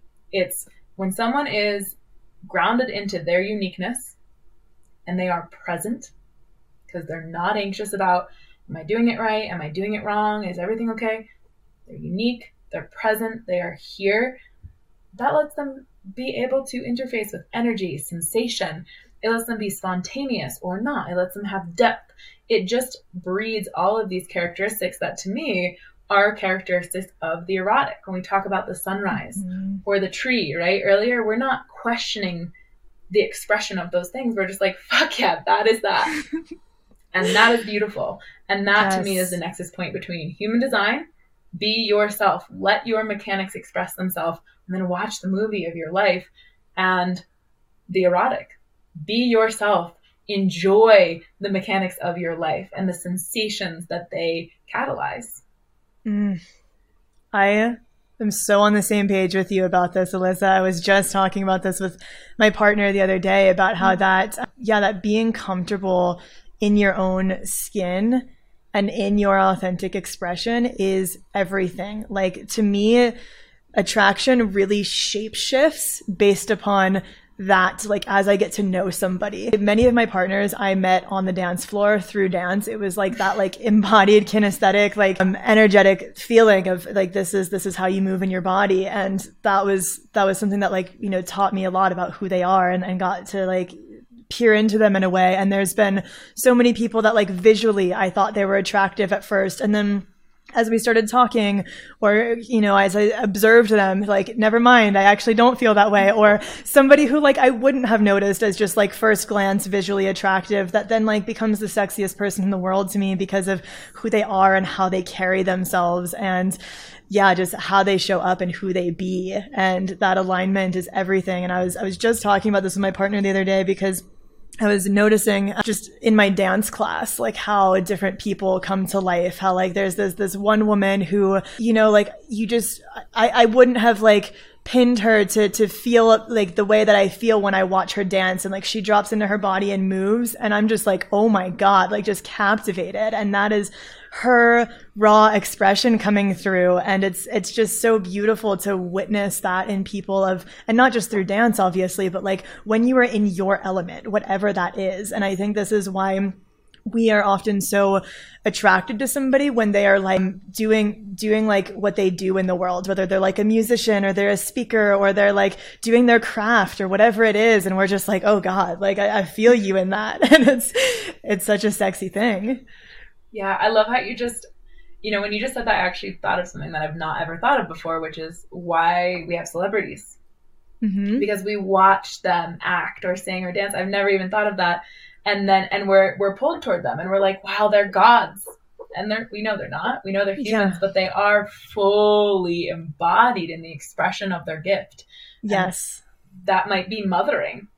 Mm-hmm. that might be you know massaging someone's feet that might be yes. all of these things it might be working outside in a yard or, or or doing masonry or whatever it is but yes to be so taken by the moment because you are so engaged, you're so present. It's a gift. And that's something I think more and more like the reason we have this rise of the erotic and eros and people pulling it in is more than ever we are not engaged with the moment. Mm-hmm. More than ever we are in we the last two years really have conditioned us to be up here in fear state like mm-hmm. so hardcore. And I think that's why we're all going, okay, what is attractive? What do mm-hmm. I like? What feels really damn good to me? What mm-hmm. is worth my time and energy and space? And that's the creative life pulse. That is the erotic. That is like the seed popping up as a sprout, pushing through, pushing upward from the soil. It's like it's not easy, but the more we do it, the more we get better at it. And the more we get better at it, the more it becomes our baseline state. And I think what you just spoke to about how you've met partners on the dance floor is so cool. It's I'm like I'm like geeking out over here. I'm like, oh yeah, well you over here with your freaking willpower, emotional center, not making it up to the throat. Yeah, you're probably so energetically attuned to people. Mm. And how cool that you know that and that you trust that. And that's attractive to me to just hear you say that. Cause it's like, oh, cool. You didn't even have to talk to these people. You just mm. felt the pull and you trusted that that's hot that you trusted it. It's hot to trust yourself. What yeah. else do you trust yourself with? Probably so many things. It's it's such a it's such a wild experience of like yeah the way that the, the way you spoke to the celebrities and how because it's like they're in their creative essence which lives in the same chakra as our sexual energy it's all second chakra and that is like i i see that as like our creative and sexual self is like our God self. Like we can literally create new life with our sexual energy, which is just crazy. Like I feel like everyone takes that for granted of like, oh yeah, we just make new humans by having sex. No big deal. Like, can we just like stop and like just process that for a moment? yeah, just like, okay, deep bows existence, like that is really fucking cool that that's how this whole thing is designed. You know, if we can create a new life with our sexual energy, what else can we create with it? And there's, there is that God self that comes through our creativity of like, we inspire a vitality and aliveness, a, a response within people when we are in our elements in that way. And so like, you could be by society's standards the most like physically unattractive person and be like the most magnetic, sexy person ever because you just own who you are and you know it so fully. Right. Well said. Yeah. Yeah. And mm-hmm. that, what you just spoke to, that has always been, I mean, I remember being young and I actually had mm-hmm. young, young. And, oh, you're so beautiful. You're so beautiful. You're so beautiful. And my mom would always look at me and be like, and you're smart and enjoy your beauty while it lasts because it's not going to be there forever. She would like, it was like a, you know, and she didn't say it mean. She like it was a truth, and I felt mm-hmm. it, and I I it always made me be like, okay, if I didn't have physical beauty, what would make me attractive? And I think uh-huh. I started to watch for it. And what you just spoke to, mm. where it is that like pulling in that engagement, that seeing someone truly just like doing their thing and truly, even if they're not doing their thing, mm-hmm. just being so engaged in the yeah. moment. Like that mm-hmm. is just beautiful. It's yeah. reverent. It's like it's enjoying that life that took so much energy to create and that takes so mm-hmm. much energy to sustain. Yes. And that is like to me that is the deepest vow is being able to say, you know what, I'm not going to be anxious about the thing that's coming up. I'm going to just be here right now. And I, still have a lot of work on that to do. Yeah. But to just engage with the sensation of now, it's that is erotic, regardless of what that yes. looks like. You could be, you know, shoveling shit. Be shoveling shit. And it's like, what do you make? what do you make it? What do you make it? Yep. What do you make it? Absolutely. Presence is so hot. And I think that's so people this is this is one of the things I've spent so much time doing is helping people decondition sexuality and like what we think it's supposed to look like. I get so pissed at like every sex scene in every movie because I'm like, can we not get more creative than this? Like, has no one, has no one decided to break the same stupid trajectory of like, oh, these two people get really turned on and like usually, usually a man and a woman, the man like rips her clothes off, shoves himself inside of her. She like comes instantly. And like, then it's, it's like, that's, that's the scene. Yes. Take. yeah. Yeah.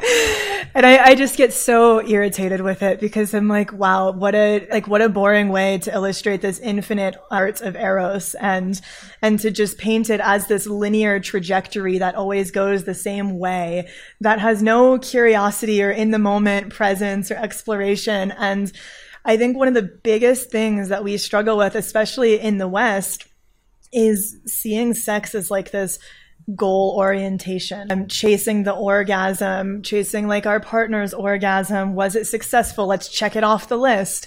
And having this sense of like accomplishments around it. And I yeah. think it really just clouds the magic and, and congests what is possible and especially like so much of of our generation and, and younger has been completely conditioned by porn to the fact that like so many people watched porn before they ever explored their own sexuality and that mm. is fucking heavy conditioning to be yes. so deeply programmed by somebody else's idea of sex which is often so far from the true magic of what sex can be mm. and like that's what gets imprinted in your body and i've often had this curiosity of what would how would we approach sex if we had literally never seen anyone do it in any mm. context? Like, what would that be like to let that move through us? Wow.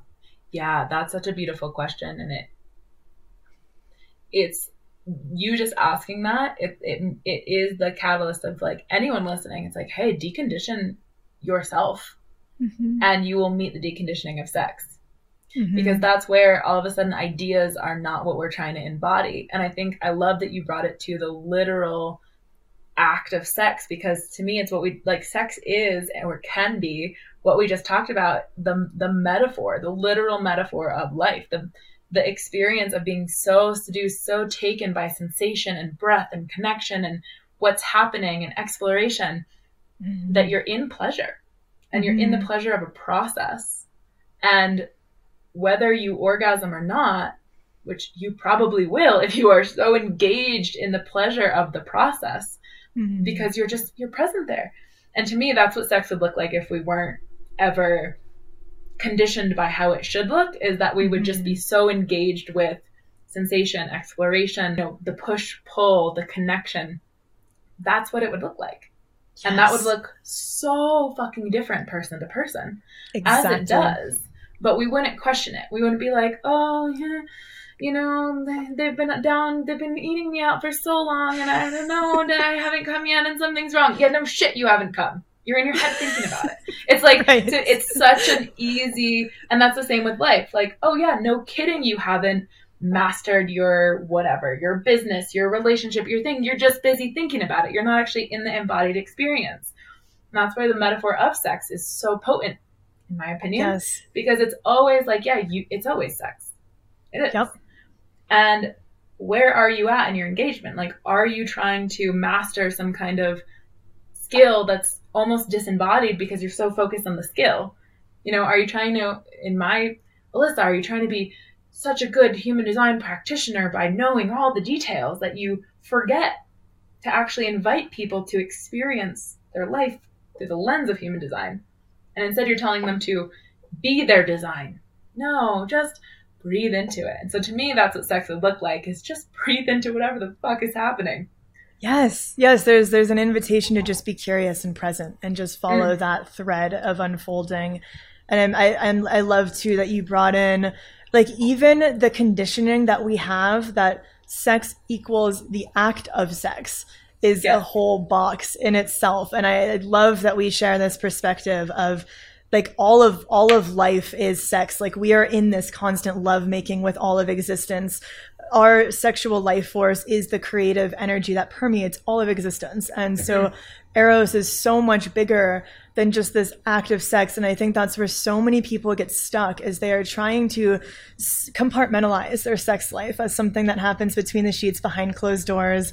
And, you know, and their, their foreplay exists only in the bedroom, not throughout their whole day. And it's, it's, you know, it's only with their lover instead of like, how can I make love with all of existence and with myself in each moment and be stirring that energy within me that is always alive. Like it's not something that I just let sit on the back burner until it's it's time to have sex, and then I and then I move it. Yeah, under love the it. heat. Your environment even responded to that. yeah.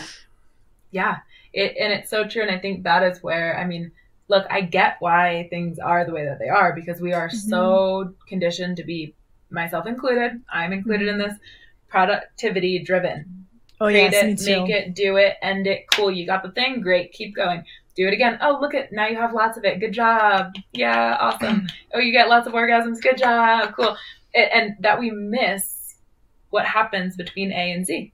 And we do. And that's, we're just conditioned to be like that. And so I love the question you asked because it does, just the question reorients the listener to, okay, well, what do you mean sex is everything?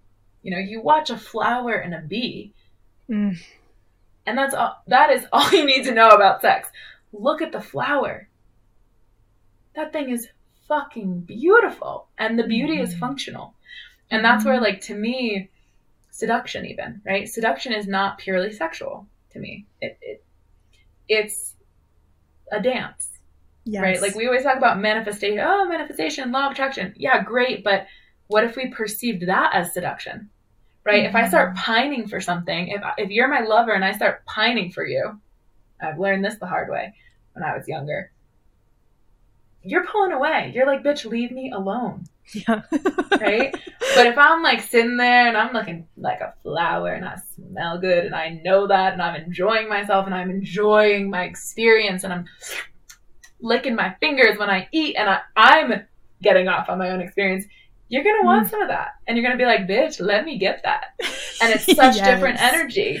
And that's where it's like like you're laughing, right? It's fun. If we all Mhm. could perceive that that's an entry point for us and that's what this course that i am teaching the erotic integration that's what it's about it's about integrating the erotic into every goddamn moment not so you can be some amazing lover or whatever yeah cool that's probably going to be an outcome but more so you Mhm. can enjoy the experience of being alive as a human Yes. Yes, and not not not sell the mundane short of all the magic it has to offer. Fuck i like how you tie that in. Bonus points to you. Word. yes yes well said. Yeah it's it's really I, I love how you I love how you spoke to seduction and it's it's like there's there's this like magnetism that comes from just like I love being me and like this existence is yummy and through that I attract things that I want rather than like chasing them down and it's same thing with an orgasm like when you try to pin an orgasm down it becomes so elusive and so there's Mm. this opening and this inviting and really being able to be with the journey without even like without even like having the concept of a destination so much which is so hard to do in the west like you said with the productivity conditioning like and that's that's another thing that ties into this is the sacral being like workforce life force vitality and sexual energy and how like this has been one of my biggest lessons is how when i am grinding, when I'm chasing a goal, when I'm obsessed with that productivity and checking off the boxes, my vitality and my sexual energy suffer enormously for it.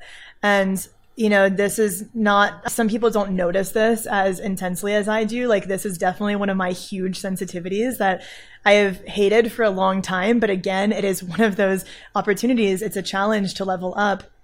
And it is teaching me so intimately about the connection between those things and about being able to move from ali- alignment rather than like forcing things and noticing that all of all of those pieces like flourish so much more when we are listening and, and nourishing ourselves and when we try to push things past their timing when we try to force them into fruition and we're not listening to the the the, the inner authority and strategy we're not listening to the timing we try to override that we burn out and mm.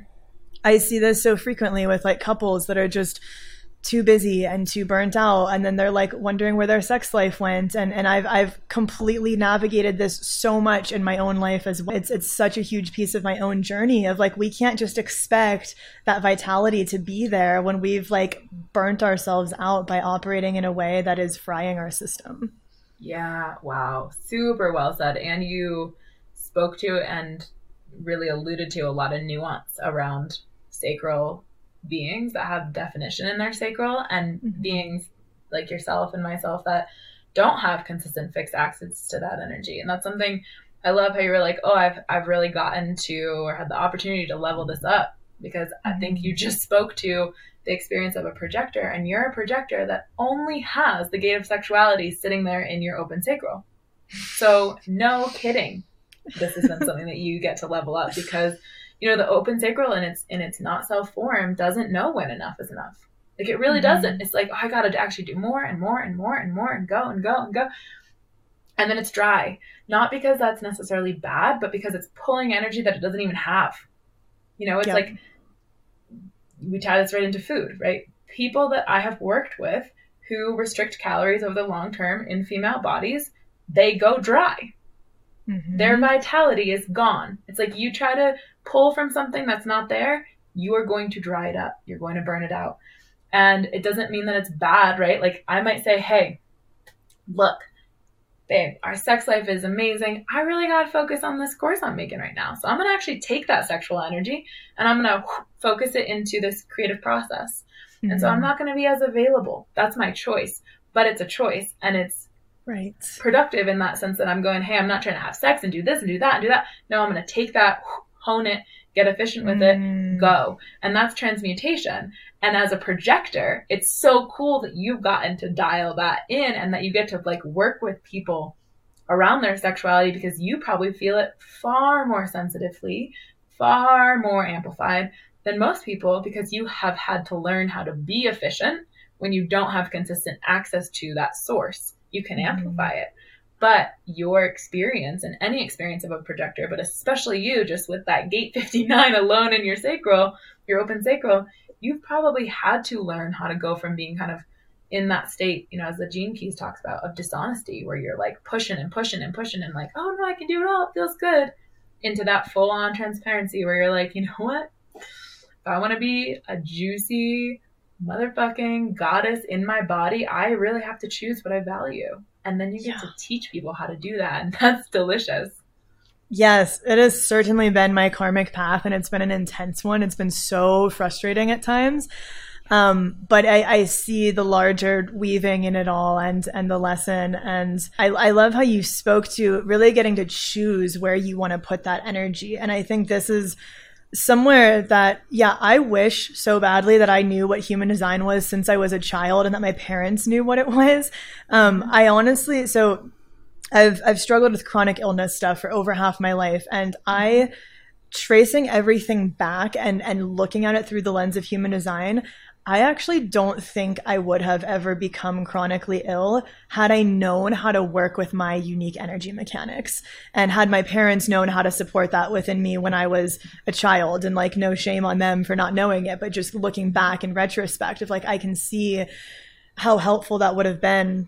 And I'm still doing a lot of like the recovery from the lifelong burnout, but I, I really tried living my life as a manifesting generator for so long and I still do in some ways. Like I am really still deconditioning because I often say I don't have the fuel to back like my infinite passion and inspiration. And I have to really discern. I have to choose, like you said, of like, I'm going to put this thing on the back burner for a little bit and really hone that energy into this other piece of my life instead of trying to do it all, spreading myself too thin, and then being too burnt out to show up for any of it effectively. And so that has been one of my biggest challenges is having the discipline and the discernment to really prioritize and not try to do it all at once. Yeah. Wow yeah and and so cool how you've made it a gift actually mm-hmm. because just with the depth you've had you've been afforded in that way you've probably affected so many people's lives with it and that's where what you just spoke to about i wish i knew this when i was a child if you are a human listening to this and you have children or will have children please learn their design because that is actually what the system is for. Adults are very hard to decondition. We are. We can do it, you know, especially those of us who found it like mid 20s. We're kind of, we're in it, you know, our 30s, we're starting to go, oh, cool, this is what it's, this is what it feels like as parts of me start peeking out. Yeah, great, great. But if we can raise children with this system in our awareness, we'll raise children in a way that's not conditioned. And then your question gets answered. What is sex that's deconditioned look like? It mm-hmm. looks like these children. You know, what is what do jobs and businesses and communities look like that's deconditioned? It looks like what those children will embody. And so I think mm-hmm. more now than ever, I mean, if I could tell you, it's actually kind of surprising, but I do a lot of family dynamics where like a mom will get her human design read. And usually she's a projector or the dad is. Mm-hmm. And they're like, we need to do our whole family. And I'm like, yes, you do. And then they will start to dial in for their kids. And it's like all of a sudden, all the things about their kids that were wrong through the school system, wrong through the this, they're like, oh my goodness, I get it. And yes. they're able to have this ease with their family. And great for the ease of the family, but I cannot wait to be like that old grandma sitting there where like maybe 25% of the population knows human design at that point. Maybe 50 if we want to dream big. My motivation is hope. So i'll just say let's say 50% people are different and people will be and that will be mm-hmm. so cool. Yes. Yes.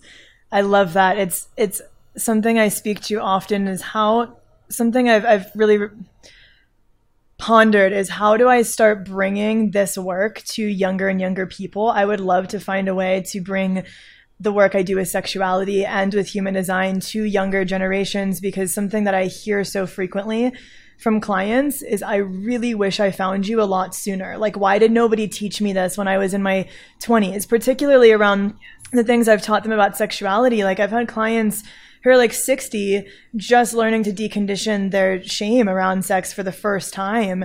And they're like, my whole life would have been completely different had somebody taught me this early on. And it's true, like children, children are so much more young in their conditioning process. And if we can introduce them to you know things through through that lens of like but before they go through all of that or like teaching them about like your sexual energy is the seed of your creation. Like this is a sacred thing. This is like yes. your creative life force. This isn't something to be ashamed of and this is something that like you get to explore sovereignly within your own body. Like it's not something bad where you're expected not to touch yourself. Just like how much that would change somebody's life to have that kind of invitation mm. from such a young age. Yeah.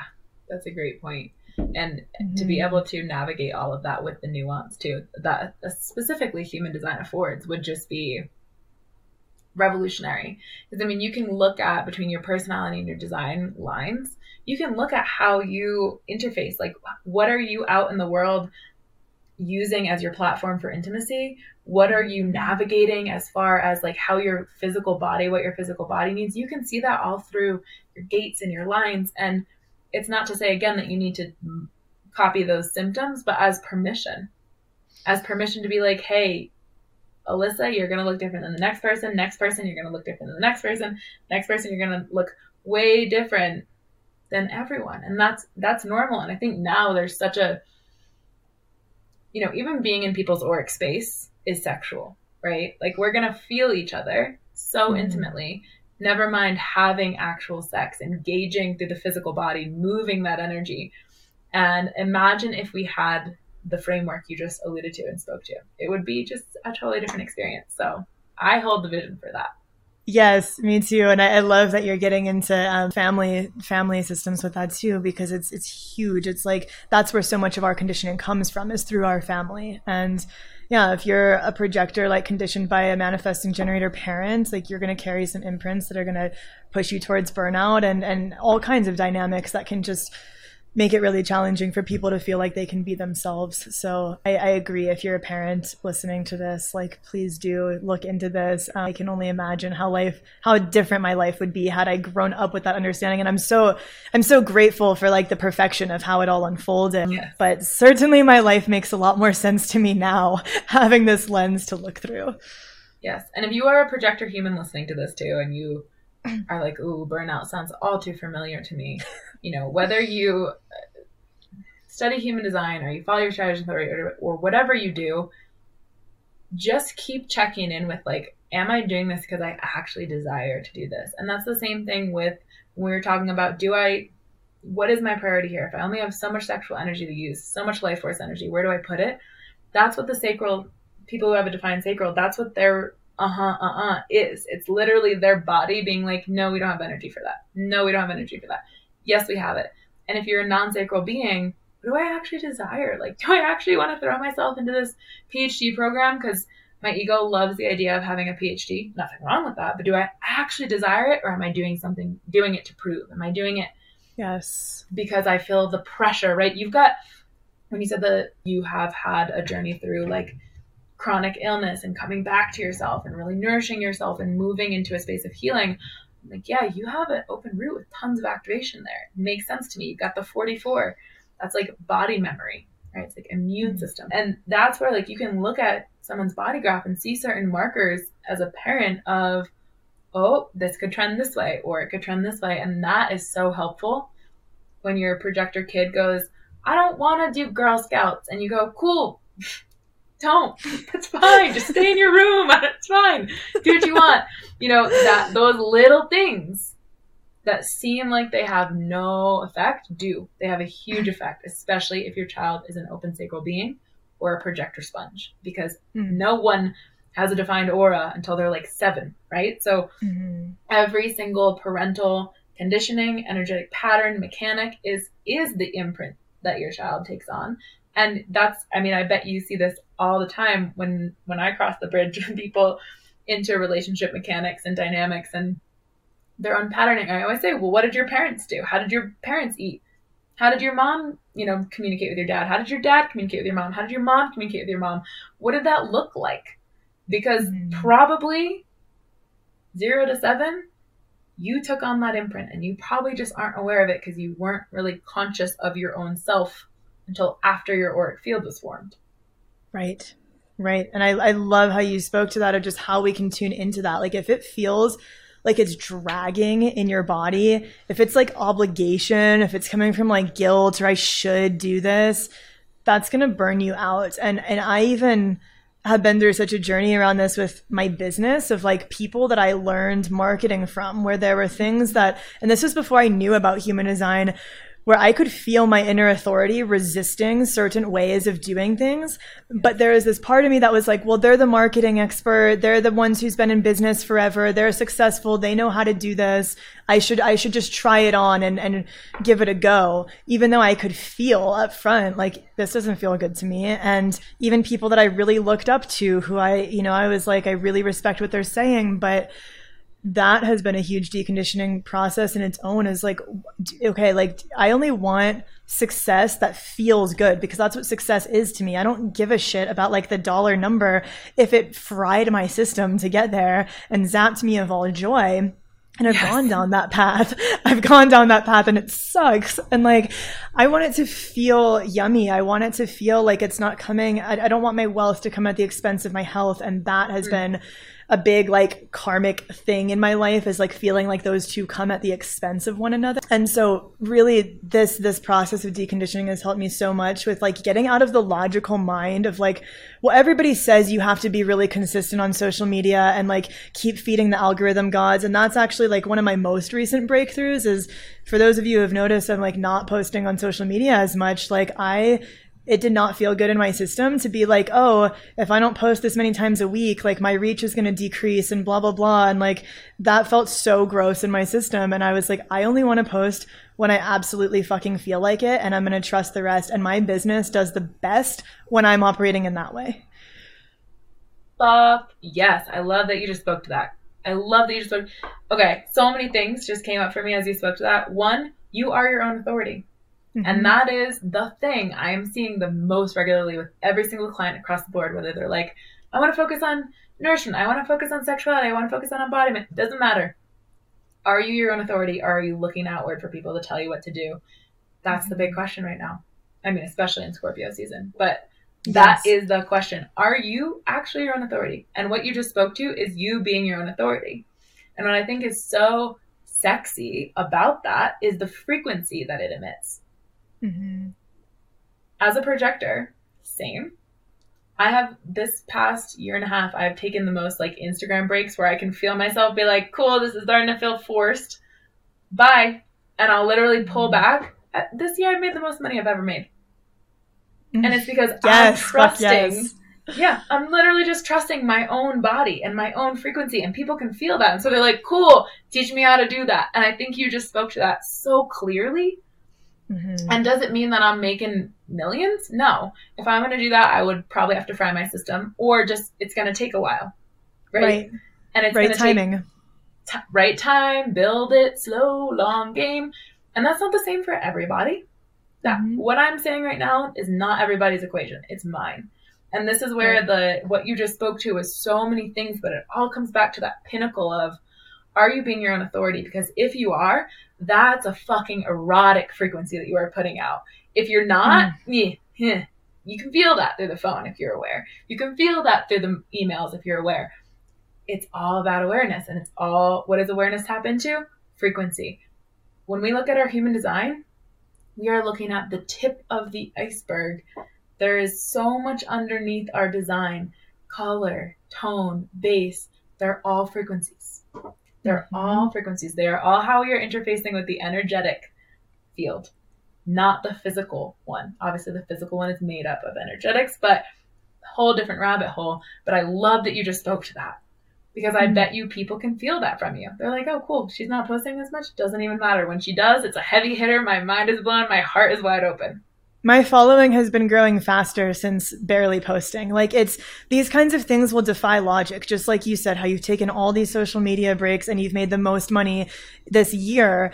I believe it fully. I took a four month break from social media last summer because it just was feeling forced. I was like, I want to enjoy summer. I want to lay in the sun naked and read. And my logical brain was like, are you insane? Like, you think people are gonna just find you if you're just like laying in the mountains in the sun, like reading naked all day? Like, that's that's not logical at all. And my private practice filled up the first time that during that period, and it was just as if by magic. But it's because that magnetism and that that authenticity and one of the my teacher phrased this in a specific way recently which like i had heard this so many times but just something about the specific way she phrased it. And again the timing like right timing is everything. Sometimes something just lands with us in a different way. But uh, projectors you know when when she said like when they're burnt out or, or, when they're when they're bitter it's because they're depleted they're burnt out. And the bitterness which is the not self theme for projectors so for anybody who doesn't know what that means it's kind of like when you're experiencing your not self theme, which for projectors is bitterness, there's something that's like not in alignment and it's kind of like guiding you back to there's something that needs to shift. And she said, the bitterness is actually designed to repel invitations so that you can recharge. And I like knew that, but the way that she was like, this is like why it does this, this is the purpose it serves, it just like reset everything for me where I was like, yeah, it, like anything that isn't filling my cup and feeling good in my nervous system is not something I want to do for my business, no matter how logically it seems like I need it or somebody's told me I need it. If it yeah. doesn't feel good, if it's draining me, it's diminishing my ability to show up fully for my clients and it's diminishing my magnetism and the frequency that I'm broadcasting to the world that allows people to find me. And so you can trust that even if it doesn't make fucking sense, if it feels right in your body, if your authority and, and, and strategy are just like, mm, yes, like that feels right, you can trust that. Yeah. Wow. I love that. I love that. And I love that she spoke to that the bitterness signpost as like, hey, this is functional. Because that is the same thing with emotional waves when you're in your low. And that's something we mm-hmm. again, like conditioning, it, it it's like when we talk about friction and conflict. How, oh, it's uncomfortable, so we're gonna perceive it as bad, let's avoid it. It's functional. Like literally everything has a function, otherwise it wouldn't exist. Right. And just like bitterness is functional, just like an emotional low is functional. It's like you can't be on a high all the time. You can't be mm-hmm. In a low all the time either. You have to have both, and that's where the binary comes in. And I love that. And just for your for anyone listening, so that you have a framework. If you are a generator type, so manifesting or pure, pure emotional or pure, you are a generator type. Your themes, your not self, and your your self themes are satisfaction when you are in alignment with your strategy and authority, mm-hmm. and frustration when you are acting from your conditioning. So, if you are a projector, it's success when you are in alignment, it's bitterness when you are moving from your conditioning or you're processing through. Manifestors, when you're in alignment, peace. When you're not, anger. And that does not mean as you just spoke to so beautifully, that if you're feeling angry or you're feeling dissatisfied or you're feeling bitter, feeling frustrated, that something is wrong with you. Mm-hmm. It's just a signpost that's telling you where you're at. And for reflectors, yes. if you are listening, is when you are in alignment and surprised. When you're around people you need to be around and you're in the right environment, you're going to feel surprised. You're going to be shocked. You're going to be like, holy shit, wow, did they just say that? Oh my God, I can't believe. When you're not, ooh, disappointment. There's nothing like mm-hmm. disappointing a reflector. And there's nothing like feeling disappointment as a reflector because it's not always about others. It's often more about yourself, right? So I love that you brought that mm-hmm. in and I love not moralizing it. Not being like, oh, I'm bitter, so I'm a bad projector. It's like, no, you're bitter, so something's off. Cool. Get your shit back together and the world will come back to you. Yes, yes. And thank you for breaking all those down for the different types. And I want to say to everybody who's been like, okay, you guys are just talking so much about projectors. We'll definitely talk a lot more about the other types in future episodes. And it's, it's a fun thing for two projectors to get to nerd out together. So thank you for rolling with us on that because it's always kind of a fun, exciting thing. And I've, I've found that like most of women in my life in particular who I'm closest with or who I have the most instant connection with have been projectors and and same with like the extended family members in my life. And uh, it's it's it's been an interesting theme but I love all of the all of the types dearly and they all have their own magic and whole worlds of inner wisdom. So these are kind of some examples like through the projector lenses. Thank you for breaking down all of those other ones because even just understanding those like frequencies can be so helpful for just helping helping us come back into alignment of, okay, I'm feeling frustrated. Let me take a step back and feel into like what feels off and how can I bring that back into alignment. Yes. And to speak to that, everybody's got everybody in their lives. So, like, if you're a generator and you're like, oh, you projectors talking about your projector lives, every generator knows a projector. Yep. We actually, generator projector relationships are clutch. Like, that is, mm-hmm. generators, you're here for projectors, projectors, you're here for generators reflectors and manifestors y'all are just unique yes you fit into the whole but there's just a certain synergy with generators and projectors mm-hmm. um, doesn't mean there isn't synergy or anyone's better or worse every type is it's everybody's seeing eye to eye here we are moving out mm-hmm. of hierarchy entirely which is actually where the projector is born from when we were in mm-hmm. hierarchical structures there was manifestors we are now more intelligent as a species as a as a people and intelligent people need intelligent leaders. And guess who's an intelligent leader? Manifestors for sure. But manifestors mm-hmm. are not eating your energy. They are not eating your energy, digesting it, and absorbing it intimately. You know who is? Projectors. And that's what makes a projector intelligent, is that they are consuming your energy and they are digesting it and absorbing it and therefore becoming it. And that's why they can speak to it and that's why they are guides.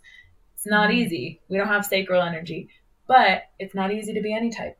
And it's also not hard to be any type. You just have to be you mm-hmm. and take your mind out of it. And so if you're listening to this and you're like, I'm not a projector, go pull everybody's charts in your life and then mm-hmm. listen to the episode again and filter it through. Oh, that asshole friend I have who I kind of hate love. Yeah, they're a projector. Cool. Now I get their mechanics. And all of a sudden your life will change. I totally agree with that. That was that was such a great way to explain it. And yeah, like I, I do notice I used to be really jealous that I wasn't a manifesting generator. Like I really wanted to be a manifesting generator. It was like how I was conditioned. It was how I wanted to operate. And in some ways, sometimes I still am like, damn, I want to fucking define sacral. But I've just learned, I've learned how to work with that undefined sacral. And I really enjoy like getting to be around the defined sacrals and amplify that. And I also have to know when I need to step away from it and come back into my field and not fry myself. But I love being a projector and I, I want to encourage everyone to really get intimate with your design and get curious about it and to not wish you were something else because each one of them has such a potent magic and their own challenges. And every chart has a conundrum in it that is like your challenge that you need to work through, but it's an opportunity for, mastery. And so, yeah, there's all of them are super special. And if this has sparked your curiosity, I definitely invite you to to dive deeper into it. And like Alyssa said, give the episode another listen after you've pulled some charts of people in your life, and I think you'll have some really cool light bulb moments. Oh yeah. Oh, this has been so delicious to just fly and free flow and riff and play and just I mean the interconnectedness is just there. It's like we're in the web. Yes. You can see it as we speak. Yes, it's so good. And uh, I've, I've loved having you on here today, Alyssa. I definitely want to do another episode. Alyssa and I have this like whole other realm of topics that we wanted to get into. And we were really feeling like the juiciness and aliveness of the human design vibe. And so we decided to take it there. And I'm really excited to have her back on again to get into some other topics that some of her areas of specialty and areas that we're excited to geek out on together. But in the meantime, Alyssa, how can people dive into your world and uh, get deeper into the work that you do? Oh, thank you for asking that question. Thank you for recognizing me, project my fellow projector. Um, oh, of course. They okay, so easy social media. You can find me at Alyssa A L Y S S A underscore Troob, which you'll probably put in the show notes because you're on yes. it. I got you. I My like, Virgo rising is yes. also, your survey, I was like, cool. This is just like full standing ovation. Also, you have a Capricorn moon, don't you? Yes, and and Virgo Mercury too. So I, I love like the systems, and I'm I'm like yeah, four planets in Capricorn, lots of Virgo, and just dialing in the systems. You are on your shit. Um, so you can find me there. You can also find me at Alyssa Troob, spelled the same way, dot com. You can find really all the booking links there. So there's different ways that we can work together either like one-on-one coaching where we tie all the modalities together probably very similar to your work which i just want to say verbalize this i love that despite the similarities you're like oh we complement each other because i think that that is such a paradigm we are moving out of which is competing mm. certain people are going to resonate with you certain people are going to resonate with me certain people are going to resonate with both and i just mm-hmm. like deepest of bows to you truly mm. for your Thank trust you for real. Thank you. You can find me in those spaces and places. I do specific human design readings where you just get like a literal two, two and a half hour download of your chart, and then we get on a 90 minute call and we dissect it. Um, that gets pulled into the one on one work. And then right now I have pre sale open for erotic integration, which is exactly what it sounds like.